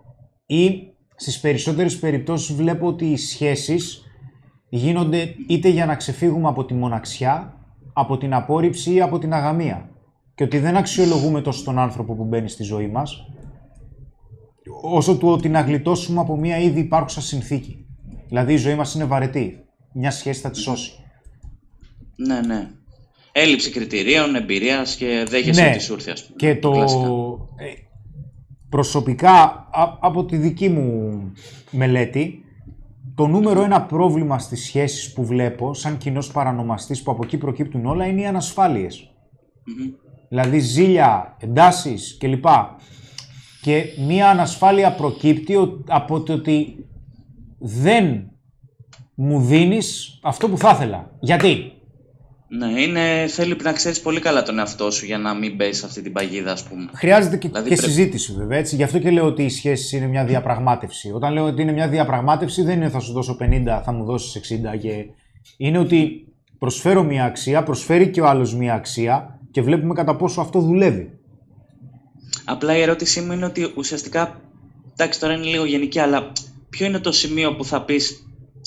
Δεν θέλω να. Δεν θέλω αυτή τη στιγμή να εστιάσω στο να αξιολογήσω τι θα πάρω από την κοπέλα, αλλά πιο πολύ στο να μην δω τη σχέση σαν συναλλαγή και να κάνω εγώ το δικό μου κομμάτι χωρίς να αξιολογώ την άλλη μεριά. Χωρίς να αξιολογώ το τι παίρνω, γιατί την, την- γενικά την αξιολογείς συνεχώς, απλά Καλή ερώτηση. χωρίς να αξιολογήσει το τι παίρνει, ας πούμε. Καλή τι παίρνεις ερώτηση. από την άλλη πλευρά. Καλή ερώτηση. Ναι. Ανάλογα με τη σχέση και την προσωπικότητά σου, θα πρέπει να δεις το κατά πόσο αυτό που προσφέρεις, ας πούμε η αξία που προσφέρεις, δεν δημιουργεί καλύτερες συνθήκες. Οκ. Το λες άλλη μία, άλλη μία. Άλλη μία. Μάλιστα, εννοείται. Ναι. Όταν, προσ, όταν προσφέρεις εσύ ανιδιοτελώς και πολύ καλά κάνεις, η ηγεσία είναι ότι προσφέρουμε πρώτα αξία και είναι και το καλύτερο φίλτρο για να βλέπουμε και τους ανθρώπους που έχουμε απέναντί μας. Προσφέρεις λοιπόν αξία. Συνήθως η αξία, συνήθως μία μορφή αξίας είναι μία μορφή επένδυσης. Ωραία. Ναι. Χρόνου, προσοχής, στήριξης, βοήθειας, δείχνεις ότι είναι ξεχωριστός ο άλλος κλπ. Αυτά τα προσφέρεις και πολύ καλά κάνεις. Γιατί για κάποιο λόγο τα προσφέρεις. Φυσικά, το πρώτο πράγμα που θα χρειαστεί να αξιολογήσεις είναι για ποιο λόγο τα προσφέρεις. ναι. Τα Γιατί προσφέρεις μου γιατί αρέσει το άλλο πραγματικά άτομο, το γουστάρεις; θέλω. Γιατί υπάρχουν και Ναι, περιπτώσεις που κάποιοι άνθρωποι τα προσφέρουν γιατί φοβούνται μην χάσουν τον άλλο. Ναι, ναι, ναι, σίγουρα, σίγουρα. Εντάξει. Οπότε το κίνητρο. Ναι, στην περίπτωσή μου νομίζω είναι επειδή γουστάρω, εντάξει. Ναι, Γουστάρεις γιατί στο βγάζει. Και respect, πραγματικά. οκ. Ναι, ναι, ναι. Ωραία. Όταν λοιπόν βλέπεις ότι τα προσφέρεις αυτά, θα πρέπει. Τα προσφέρεις ανιδιοτελώς και πολύ όμορφα κάνεις. Αυτό δουλεύει στη σχέση. Γιατί υπάρχει περίπτωση να μην ικανοποιήσει, να αρχίζει να μην ικανοποιήσει, να βλέπεις μια απομάκρυνση. Να δεις δηλαδή κάποιες συμπεριφορές οι οποίες σε σχέση με αυτό που έχεις προσφέρει δεν, σ- δεν ταιριάζουν. Δηλαδή μπορεί να προσφέρεις αξία, να προσφέρεις χρόνο και ξαφνικά να αρχίζεις να βλέπεις ότι το άλλο άτομο δεν επιδιώκει και, το, και εκείνη ή εκείνος να σε βλέπει όπως και εσύ. Είναι δηλαδή το σημείο που αρχίζουν και σου μπαίνουν ψήλοι στα αυτιά. Μα εγώ προσφέρω αξία. Μάλλον εδώ υπάρχουν κάποια ζητήματα. Τότε αρχίζεις και το σκέφτεσαι. Δεν φτάνουμε σε ρήξη φυσικά, το συζητάμε, αλλά Ναι, ναι. τότε αρχίζεις και το βλέπεις. Ναι, βασικά, ναι, νομίζω αυτό μου, με καλύπτει και στο άλλο. Δηλαδή ότι και το άλλο, ας πούμε, σαν συναλλαγή να το κάνεις και εκεί πάλι θα καταλάβεις ότι πρέπει να το σταματήσεις όταν δεις ότι δεν δουλεύει αυτό που κάνεις. Δηλαδή, νομίζω κατάλαβα την, ε, την- την απάντηση. Ότι όταν βλέπεις ότι μια συμπεριφορά δεν δουλεύει, ας πούμε, τότε πρέπει να πας στην άλλη επιλογή. Ναι, Στην άλλη. Το, και, και το λύση συζητάς το κιόλας έχεις, ναι. έτσι, γιατί υπάρχει Ναι, ναι, περίπτωση σίγουρα. μακροπρόθεσμα ο τρόπος που προσφέρεις αξία να αρχίζει να γίνεται δεδομένος. Μμμ. και ναι, να- ναι, είναι πολλά, ναι. Υπάρχουν ζητήματα, ναι. Ε, υπάρχει περίπτωση εσύ να προσφέρεις 10 γιατί γουστάρεις και είσαι μάγκας και να λαμβάνεις ένα. Αλλά αυτό το ένα να σου είναι αρκετό. Οκ. Ναι. Δεν σημαίνει ότι επειδή δεν παίρνεις 10 κι εσύ υπάρχει πρόβλημα. Όχι, όχι. Υπάρχει ναι. περίπτωση εσύ να προσφέρεις 10 και να τα θεωρείς τόσο σημαντικά όπου θα ήθελες να παίρνεις 11. Ναι. Εκεί λοιπόν κάθεσαι κάτω με τη σχέση σου και συζητάς και λες κοίταξε να δεις, εγώ πιστεύω ότι αυτά που προσφέρω είναι πάρα πολύ σημαντικά. Και να σου πει, αν δε, οκ, πάμε να το συζητήσουμε. Και κάπως έτσι βελτιώνεται και η σχέση, έτσι. Ναι, ναι. Μμμ. Ή όχι. Όχι, εντάξει, ναι, γενικά. Ναι, ναι, συμφωνώ. Εντάξει, γενικά είμαι σε μια φάση που είμαι αρκετά απαιτητικός γιατί αυτό θέλω. Δηλαδή, αυτή τη στιγμή στη ζωή μου αυτό θέλω. Τώρα, κάποια άλλη στιγμή μπορώ να θέλω κάτι άλλο. Αλλά... Οπότε ξέρεις, γίνονται συχνά, δηλαδή. Γίνονται συχνά κουβέντες και συζητήσεις. Γιατί είμαι και εγώ δεν είναι ότι θα συμβιβαστώ, ας πούμε, εύκολα. Κατάλαβα. Αλλά ναι, ναι, οπότε υπάρχει γενικά επικοινωνία. Δηλαδή, υπάρχει πολλή συζήτηση και επικοινωνία. Εντάξει. Μια χαρά Αλλά ναι, είσαι. κατάλαβα. Μια χαρά. Ε, να κάνω και μια άλλη μια ερώτηση που θέλω. Μμμ. Ε, θέλω να ρωτήσω βασικά κάτι άλλο, γιατί μας βλέπει και ο κολλητός μου που ασχολείται με το φλετ. Ε, Αυτός δεν έχει παντρευτεί ακόμα. Ε, θέλω να ρωτήσω μία απορία, ας πούμε. Εντάξει, είναι πάλι λίγο γενική, αλλά θέλω να μου απαντήσεις, ας πούμε, ειλικρινά, έτσι να ακούσω και τη γνώμη σου. Ναι, γενικά, ας πούμε, έχω παρατηρήσει ότι. Δεν ξέρω, εντάξει, δεν έχω πάλι ποσοστά και έρευνες και αυτά για να ξέρω. Ναι, πες την, να με έσκασες. Απλά. Ναι, sorry. Ε, προσπαθώ να την πω σωστά απλά, ναι, τέλος πάντων. Πες την και λάθος, Ε, δεν πειράζει. Ναι, γενικά.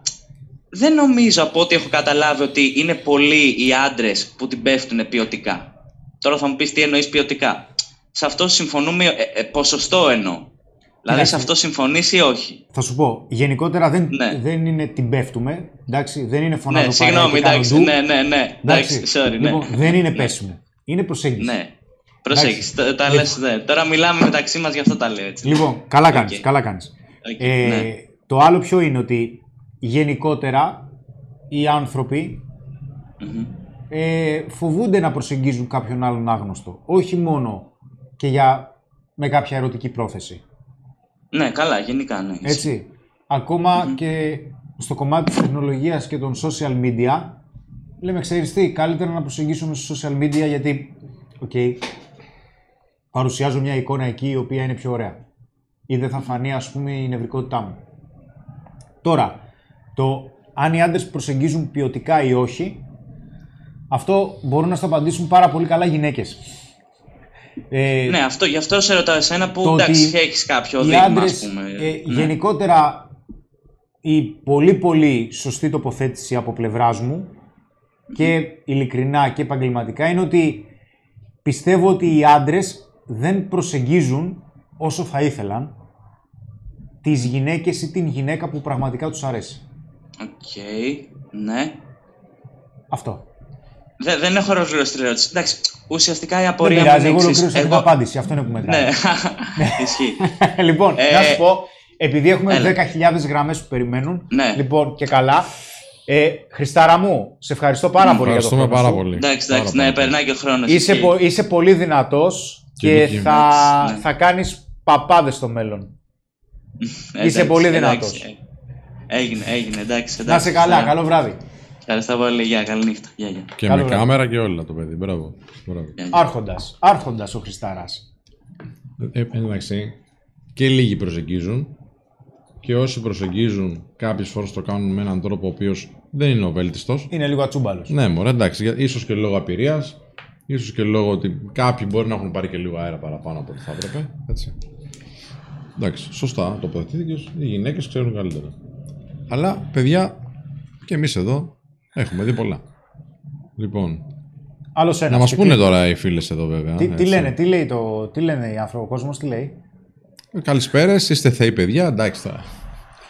Άντε τώρα, Ναι. κόλακες. Λοιπόν, τώρα, και επίσης η αλήθεια είναι, παιδιά, αυτό που έλεγε ο Χρήστος πριν. Ότι το φλερτ είναι η έναρξη για την αυτοβελτίωση, για το ταξίδι της αυτοβελτίωσης. Καλής θάλασσας στο φίλο το Γλάρο. Είναι στην Βαλένθια, λέει, με το καράβι. Αξίζει τον κόπο λέει, να παίρνεις όλες τις ευθύνες πάνω σου και να τις διαχειρίζεσαι για όλους εσύ, όπως π.χ. στη δουλειά ή και σε άλλους τομείς. Αυτό σε αναβαθμίζει ή έχει γεμίζει ο τόπο βολεψάκιδες τεμπέληδες; Και τα δύο, φίλε. Είναι καλή ερώτηση. Ε, από κάποιο σημείο και μετά οι, οι άνθρωποι πρέπει να είναι και υπεύθυνοι της συμπεριφοράς τους και του μέλλοντός τους, έτσι. Όπως και των αποφάσεών τους. Δεν γίνεται να παίρνεις συνεχώς αποφάσεις για τους άλλους. Είναι ένα, είναι ένα φορτίο το οποίο είναι πάρα πολύ βαρύ. Λοιπόν, παιδιά, ειδικά για τα, για τα εργασιακά σας, α, μου το ζητάτε συνέχεια. Έχετε δει και κάποιο υλικό που βγάζω στο TikTok. Το κάνω μέσα από την καρδιά μου. Δεν είχαμε χρόνο μέχρι τώρα, αλλά θα φτιάξουμε κάτι μέσα στο επόμενο δίμηνο, τρίμηνο το πολύ, εδώ με την ομάδα, το οποίο θα σας βοηθήσει να διαχειρίζετε και τοξικούς συναδέρφους και τον προϊστάμενο που είναι λίγο περίεργος και γενικότερα ανθρώπους οι οποίοι στη δουλειά σας σας κάνουν τη ζωή δύσκολη. Παράλληλα θα σας βοηθήσει να αντιμετωπίσετε τις δικές σας ανασφάλειες ή τους δικούς σας φόβους που λένε να μην ζητήσω τώρα αυτήν την αύξηση ή δεν ξέρω αν είμαι αρκετά καλός ή δεν ξέρω αν αξίζω. Έχετε λίγο υπομονή, πολύ σύντομα θα κάνουμε ένα τέτοιο ωραίο πρόγραμμα εδώ με την ομάδα του Men of Style το οποίο σας εγγυώμαι ότι θα είναι κάτι πάρα πάρα πολύ δυνατό για όσους θέλουν πραγματικά την καριέρα τους να τους πάνε σε ένα επίπεδο ε, ανώτερο. Ναι, το ξέρω, παιδιά. Ε, Βλέπω τα Καλησπέρα σχόλιά σας. σας παράλληλα. Ένα λεπτάκι, αδερφέ μου. Ο Βασίλη, Βασίλη, ένα λεπτάκι. Βλέπω τα σχόλιά σας παράλληλα και για τοξικά αφεντικά θα πούμε ναι. Ε, όλο αυτό έχει βγει μέσα από εσάς. Θα αξιοποιήσουμε εδώ όποια γνώση έχουμε και την εμπειρία μου από προηγούμενες καριέρες να σας βοηθήσουμε αυτό το πράγμα να το διαχειριστείτε. Γιατί ως ένα βαθμό καταλαβαίνουμε ότι περνάτε δύσκολα στο κομμάτι. Και είναι δύσκολες και εποχές. Χρήστο, ο Βασίλης. Βασίλη, Βασίλη, πού είσαι, Καλησπέρα καλησπέρα. σας από μένα. Τι κάνεις, Τι κάνετε, πώς είστε παιδιά; Του πάνω. Είμαι πολύ καλά. Είμαι πολύ καλά και πήγα να σας πω κάποιες δυσκολίες που αντιμετώπισα. Δεν έχω κάποια συγκεκριμένη απορία, ίσως να μου δημιουργηθείς στην πορεία. Ε, να επαληθεύσω πράγματα που εσείς έχετε πει. Δυστυχώς ή ευτυχώς δεν σας ήξερα τότε, αλλά έχω να σας πω εγώ κάτι πολύ δύσκολο που πέρασα. Με ακούτε; Σε ακούμε. Βασίλη, από πού καλείς; Καλώ από Κόρινθο. Πάρα Ναι, πολύ ναι. ωραία. Από την ωραία Κόρινθο. Πόσο χρόνο είσαι, αν επιτρέπετε; Είμαι 20. Τέλεια. Πάρα πολύ ωραία. Ε, Ε, ε, επειδή έχουμε ένα θέμα με το χρόνο, πες Οκ. μας την σημαντικότερη δυσκολία που αντιμετώπισες και την ξεπέρασες φυσικά. Θα σας πω, θα σας πω ναι. Ε, τον προηγούμενο χρόνο πάλεψα με πάρα πολλούς τράκους και γίγαντες, όπως λες και εσύ Χρήστο. Ε, πολύς πόνος, πολύς πόνος. Ε, όμως θέλω να καταλήξω στο γεγονός ότι αυτό μου έδωσε τρελή αυτοεκτίμηση και αυτοεπιθύση, το οποίο θα σας πω ότι βρέθηκα σε ένα κοινωνικό σύνολο και έπειτα ήρθα Αθήνα, έμεινα για κάποιο καιρό, το οποίο εγώ απλά πήγαινα, ήξερα τι ήθελα ακριβώς, πήγαινα για να περάσω εγώ καλά, προσέγγιζα και κοπέλες και αγόρια, γιατί γούσταρα πάρα πολύ να συνομιλώ με νέα άτομα. Ήξερα τα κριτήριά μου, ε, αυτό με έκανε να απορρίπτω κάτι που δεν είχα κάνει ποτέ στη ζωή μου, γιατί ήμουν το καλό παιδί. Με έκανε να απορρίπτω ε, κοπέλες και ταυτόχρονα ε, να, έρχο- να κρίνω έτσι και να μου έρχεται πλέον στη ζωή μου αυτό που θέλω και μέσα από αυτό άλλαξε τελείως πορεία γιατί σπούδαζα και άλλαξε τελείως πορεία και δίνω πανελλήνιες για να κάνω αυτό που θέλω πλέον στη ζωή μου. Και ναι, θεωρώ πολύ σημαντικό και θέλω να μου πεις Χρήστο αν συμφωνείς στο φλερ αυτό που έχει, να, έχει τεράστια σημασία είναι, το είπε και το παιδί πριν που ήταν μέσα, το, ε, η αξία που πιστεύεις ότι είσαι εσύ για τον εαυτό σου. Εγώ ήξερα τι άξιζα, οπότε δεν με φόβιζε και δεν πήγαινα για να πάρω αξία. Πολύ βασικό. Ε, τι αλλαγή έκανες στις σπουδές σου; Ε, δεν την έχω κάνει ακόμα, ξαναδίνω τώρα πανελλήνιες. Ναι. Ήμουνα στον οικονομικό τομέα και τώρα πάω για αστυνομία. Είναι αυτό που μου αρέσει. Σου εύχομαι, φίλε, ό,τι καλύτερο. Σε ευχαριστώ πάρα πολύ, Χριστάρα. Θα τα να πας πολύ ξέρετε, καλά. Παρακολουθώ. Σας ξέρω λίγο καιρό, αλλά πλέον παρακολουθώ όλες τις βρεγμένες θεμίδες, κρατάω σημειώσεις από αυτά που λες και πραγματικά με κάνουν καλύτερο άνθρωπο καθημερινά. Και γιατί η δουλειά των αστυνομικών είναι πολύ δύσκολη. Σίγουρα και τη θεωρώ λειτουργήμα. Είναι λειτουργήμα ε, και χρειαζόμαστε καλή αστυνομία. Την έχουμε ανάγκη. Εντάξει, Και ελπίζω κάποια στιγμή, τώρα δεν έχω το υπόβαθρο για να έρθω σε εσάς, αλλά ελπίζω κάποια στιγμή να καταφέρω να έρθω και είναι ένας από τους στόχους μου και θεωρώ ότι θα το πετύχω γιατί πλέον ε, σαν ένα live είχες πει αυτοπεποίθηση είναι η εμπιστοσύνη που έχει στον εαυτό σου να σε πάει σε καλύτερες καταστάσεις και πλέον έχω αυτοπεποίθηση και ξέρω ότι θα τα καταφέρω και θα έρθω κάποια στιγμή να σε γνωρίσω και από κοντά, να, Έλα. πω και να ενταχθώ στην ομάδα σας. Μην χρειαστεί να Στην παρανομήσω Instagram. για να έρθεις. Εντάξει. Όχι, δεν θα χρειαστεί. Έλα για καφεδάκι. Τέλεια, ναι, ναι, ναι, ναι. Λοιπόν, παιδιά, επειδή έχετε περιορισμένο χρόνο, χάρηκα πάρα πολύ και σας αφήνω να συνεχίσετε να μας δώσετε αξία και βάλει όπως εσείς, ξέ- όπως Μας δίνετε εσείς και εσείς πολύ ξέρετε αξία. και το Φιλιά κάνετε. με πολλά. μοναδικό Καλό τρόπο. βράδυ. Σε ευχαριστούμε πολύ. Καλό Γεια βράδυ. σου, Καλώς Βασίλη. σας βράδυ. Να είσαι καλά. Να είσαι καλά. Γεια, γεια. Ωραία, ωραία. Πάμε να δούμε λίγο τι λέει ο κόσμος και πάμε για κλείσιμο. Μακάρι να μπορούσαμε να βγάλουμε όλο τον κόσμο, αλλά στην επόμενη σανίδα θα βγείτε κι άλλοι. Ευχαριστούμε πολύ. Λέει το The Purple Girl. Νομίζω ότι άμα προτιμάτε όντως κορίτσια που δεν είναι και πολύ εύκολα, πρέπει να κάνετε ποιοτικό φλερ τότε. Νομίζω δηλαδή. Ε, δεν προτιμάμε κορίτσια τα οποία είναι εύκολα, ούτε προτιμάμε κορίτσια τα οποία είναι δύσκολα. Προτιμάμε κορίτσια τα οποία μας ταιριάζουν και μπορούμε να περάσουμε ποιοτικό χρόνο μαζί τους. Το εύκολο και το δύσκολο είναι υποκειμενικό για τον καθένα. Purple girl. Γιατί μπορούμε να πούμε και εμείς ότι αποφασίζω να είμαι δύσκολος ή αποφασίζω να είμαι εύκολος. Όλα αυτά έχουν να κάνουν με τα κριτήρια. Δεν ξέρω αν συμφωνείς. Πιστεύω όμως ότι καταλαβαίνεις τι θέλω να πω. Crazy Monday. Ενώ παλιότερα ήμουν σίγουρος για τις κινήσεις μου και πήγαινα με το κεφάλι ψηλά, πλέον έχω πέσει το κεφάλι μου και κάπου το χάνω. Έχει πέσει το κεφάλι μου και κάπου το χάνω. Νιώθω ότι θέλω κάτι, κάτι μου λείπει και δεν ξέρω πώς να το βρω αυτό. Κάτι πρέπει να γίνει όμως για να ξεκινήσουμε από εκεί. Ναι, είναι πολύ γενική η ερώτηση, ρε φίλε. Θα πρέπει να κοιτάξεις προς τα πίσω και να σκεφτείς τι ήταν αυτό που απολάμβανες να κάνεις. Μπορεί να μην είναι μόνο δουλειά, να είναι κάποιο χόμπι. Και ίσως εκεί να κρύβεται ένα μέρος του ενστίκτου σου. Εξτίκτου σου. Ενστίκτου σου. Instinct. Ασυχτήρ. δηλαδή το τι σε τραβάει αυθόρμητα προς το μέρος του. Που, τι σε μαγνητίζει. Ίσως ψάξεις, μπορεί να πας και παλιά, πίσω, πίσω, πίσω. Με βάση τα στοιχεία που μου δίνεις, ο παντό και εγώ γενικά. Άλλη μια ερώτηση. Pyroman. Δοκιμάζει νέες λύσεις, λέει, αλλά στην πορεία φορτώνεσαι και ήττες για τις οποίες μάλλον δεν ευθύνεσαι. Πώς το φιλτράρεις αυτό για να μην αυτομαστιγώνεσαι; Κοίταξε, θα σου πω. Μάλλον το σκεφτόσουν καμιά εβδομάδα αυτή την ερώτηση για να μου την κάνεις. Λοιπόν, Ναι, και ναι. επειδή είσαι γνωστός τώρα, γι' αυτό σε κράζω. Ε, τώρα, αν εσύ δοκιμάζεις λύσεις και έχεις ήττες που δεν ευθύνεσαι, δεν το πολύ καταλαβαίνω λίγο αυτό, ρε αγόρι μου. Πώς γίνεται να δοκιμάζεις εσύ τις λύσεις και να έχεις ήττες που δεν ευθύνεσαι; Δηλαδή, να δημιουργούν ας πούμε ζητήματα οι άλλοι; Ναι, οκ. Ή θα λύσουν τα ζητήματα και τα προβλήματα, αν κατάλαβα, οι άλλοι που δημιουργήσανε, ή θα χρειαστεί να τα λύσεις εσύ ανάλογα με τη θέση σου. Δεν ξέρω αν σου απάντησα. Και η ήττα είναι υποκειμενική, ε. Μα ξεκινάς να δοκιμάσεις λύσεις όταν θα είναι κάτι καινούριο, γνωρίζοντας ότι κάποια πράγματα θα πετύχουν. Προφανώς.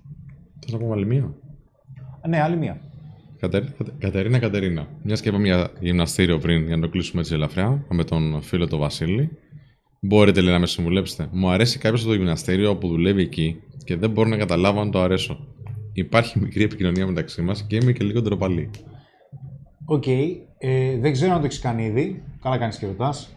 Το ότι μας ρωτάς εδώ είναι ένα βήμα σημαντικό και μπράβο. Ε, μπορείς για παράδειγμα να τον ρωτήσεις να σου δείξει κάποιες ασκήσεις. Και ενώ σου δείχνει κάποιες ασκήσεις, το οποίο είναι πολύ κλασικό, αλλά στο γυμναστήριο είσαι, δεν μπορείς να του ζητήσεις καμιά συνταγή για φαγητό, ας πούμε. Εντάξει, ή το πώς φτιάχνεις μπετό. Μπορείς, ας πούμε, να του κάνεις και μια πιο προσωπική ερώτηση, γενική, για να δεις αν ο ίδιος θέλει να συνεχίσει τη συζήτηση. Εντάξει. Πάντως να ξέρεις ότι αν έχει ο άνθρωπος κάποια εμπειρία, μπορείς να φτάσεις στο σημείο και να του πεις γενικότερα εσένα που σου αρέσει να βγαίνεις. Εντάξει. Είναι μια πιο προσω... Όχι να τον ρωτήσεις με την πρώτη. Μπορείς αρχικά να τον ρωτήσεις για παράδειγμα πόσο καιρό είναι στο γυμναστήριο ή ποια είναι η αγαπημένη του άσκηση. Εντάξει, κάτι για αυτόν. Και μετά, αν συνεχίσει και ο ίδιος τη συζήτηση και βλέπεις ότι το θέλει, μπορείς να τον ρωτήσεις να φτάσεις στο σημείο που που σου αρέσει να βγαίνεις. Είναι ένα πάτημα για κάποιον άνθρωπο που έτσι έχει κάποια εμπειρία και ενδιαφέρεται να το συνεχίσει και να σου πει κάτι και εκείνος και να δούμε πώς θα πάει. Ε, δεν ξέρω αν μπορείς να του κάνεις κάποιο follow στο Instagram, να δεις αν θα σε κάνει και εκείνος follow back, μήπως ξεκινήσει και κάποια επικοινωνία. Στα λέω επειδή λες ότι είσαι κάπως έτσι λίγο ντροπαλή. Είναι λίγο πιο έμεσες κινήσεις. Αυτά. Λοιπόν, κλείνω. Σας ευχαριστώ πάρα πολύ και για τη συμμετοχή σας και για τις ωραίες ερωτήσεις και για την τρελή παρέα που κάνουμε κάθε φορά. Είστε καλύτεροι, το ξέρετε και να μην είστε, εγώ το πιστεύω, όπως και να έχει. Ανανεώνουμε σε δύο εβδομάδες πάλι, την μεθεπόμενη πέμπτη θα κάνουμε πάλι σανιδάρα με πολύ καλό θέμα, πολύ σένιο, θα γουστάρετε. Να ευχαριστήσω για άλλη μια φορά τους ανθρώπους που χωρίς αυτούς δεν θα μπορούσε να γίνει η σημερινή εκπομπή, να λέμε και τις αλήθειες που είναι ο Σπύρος, είναι ο Κάζιος, σας ευχαριστώ πάρα πολύ. Από μένα, καλό βράδυ. Τα φιλιά μου, πάμε για νέες δυσκολίες, νέους γίγαντες.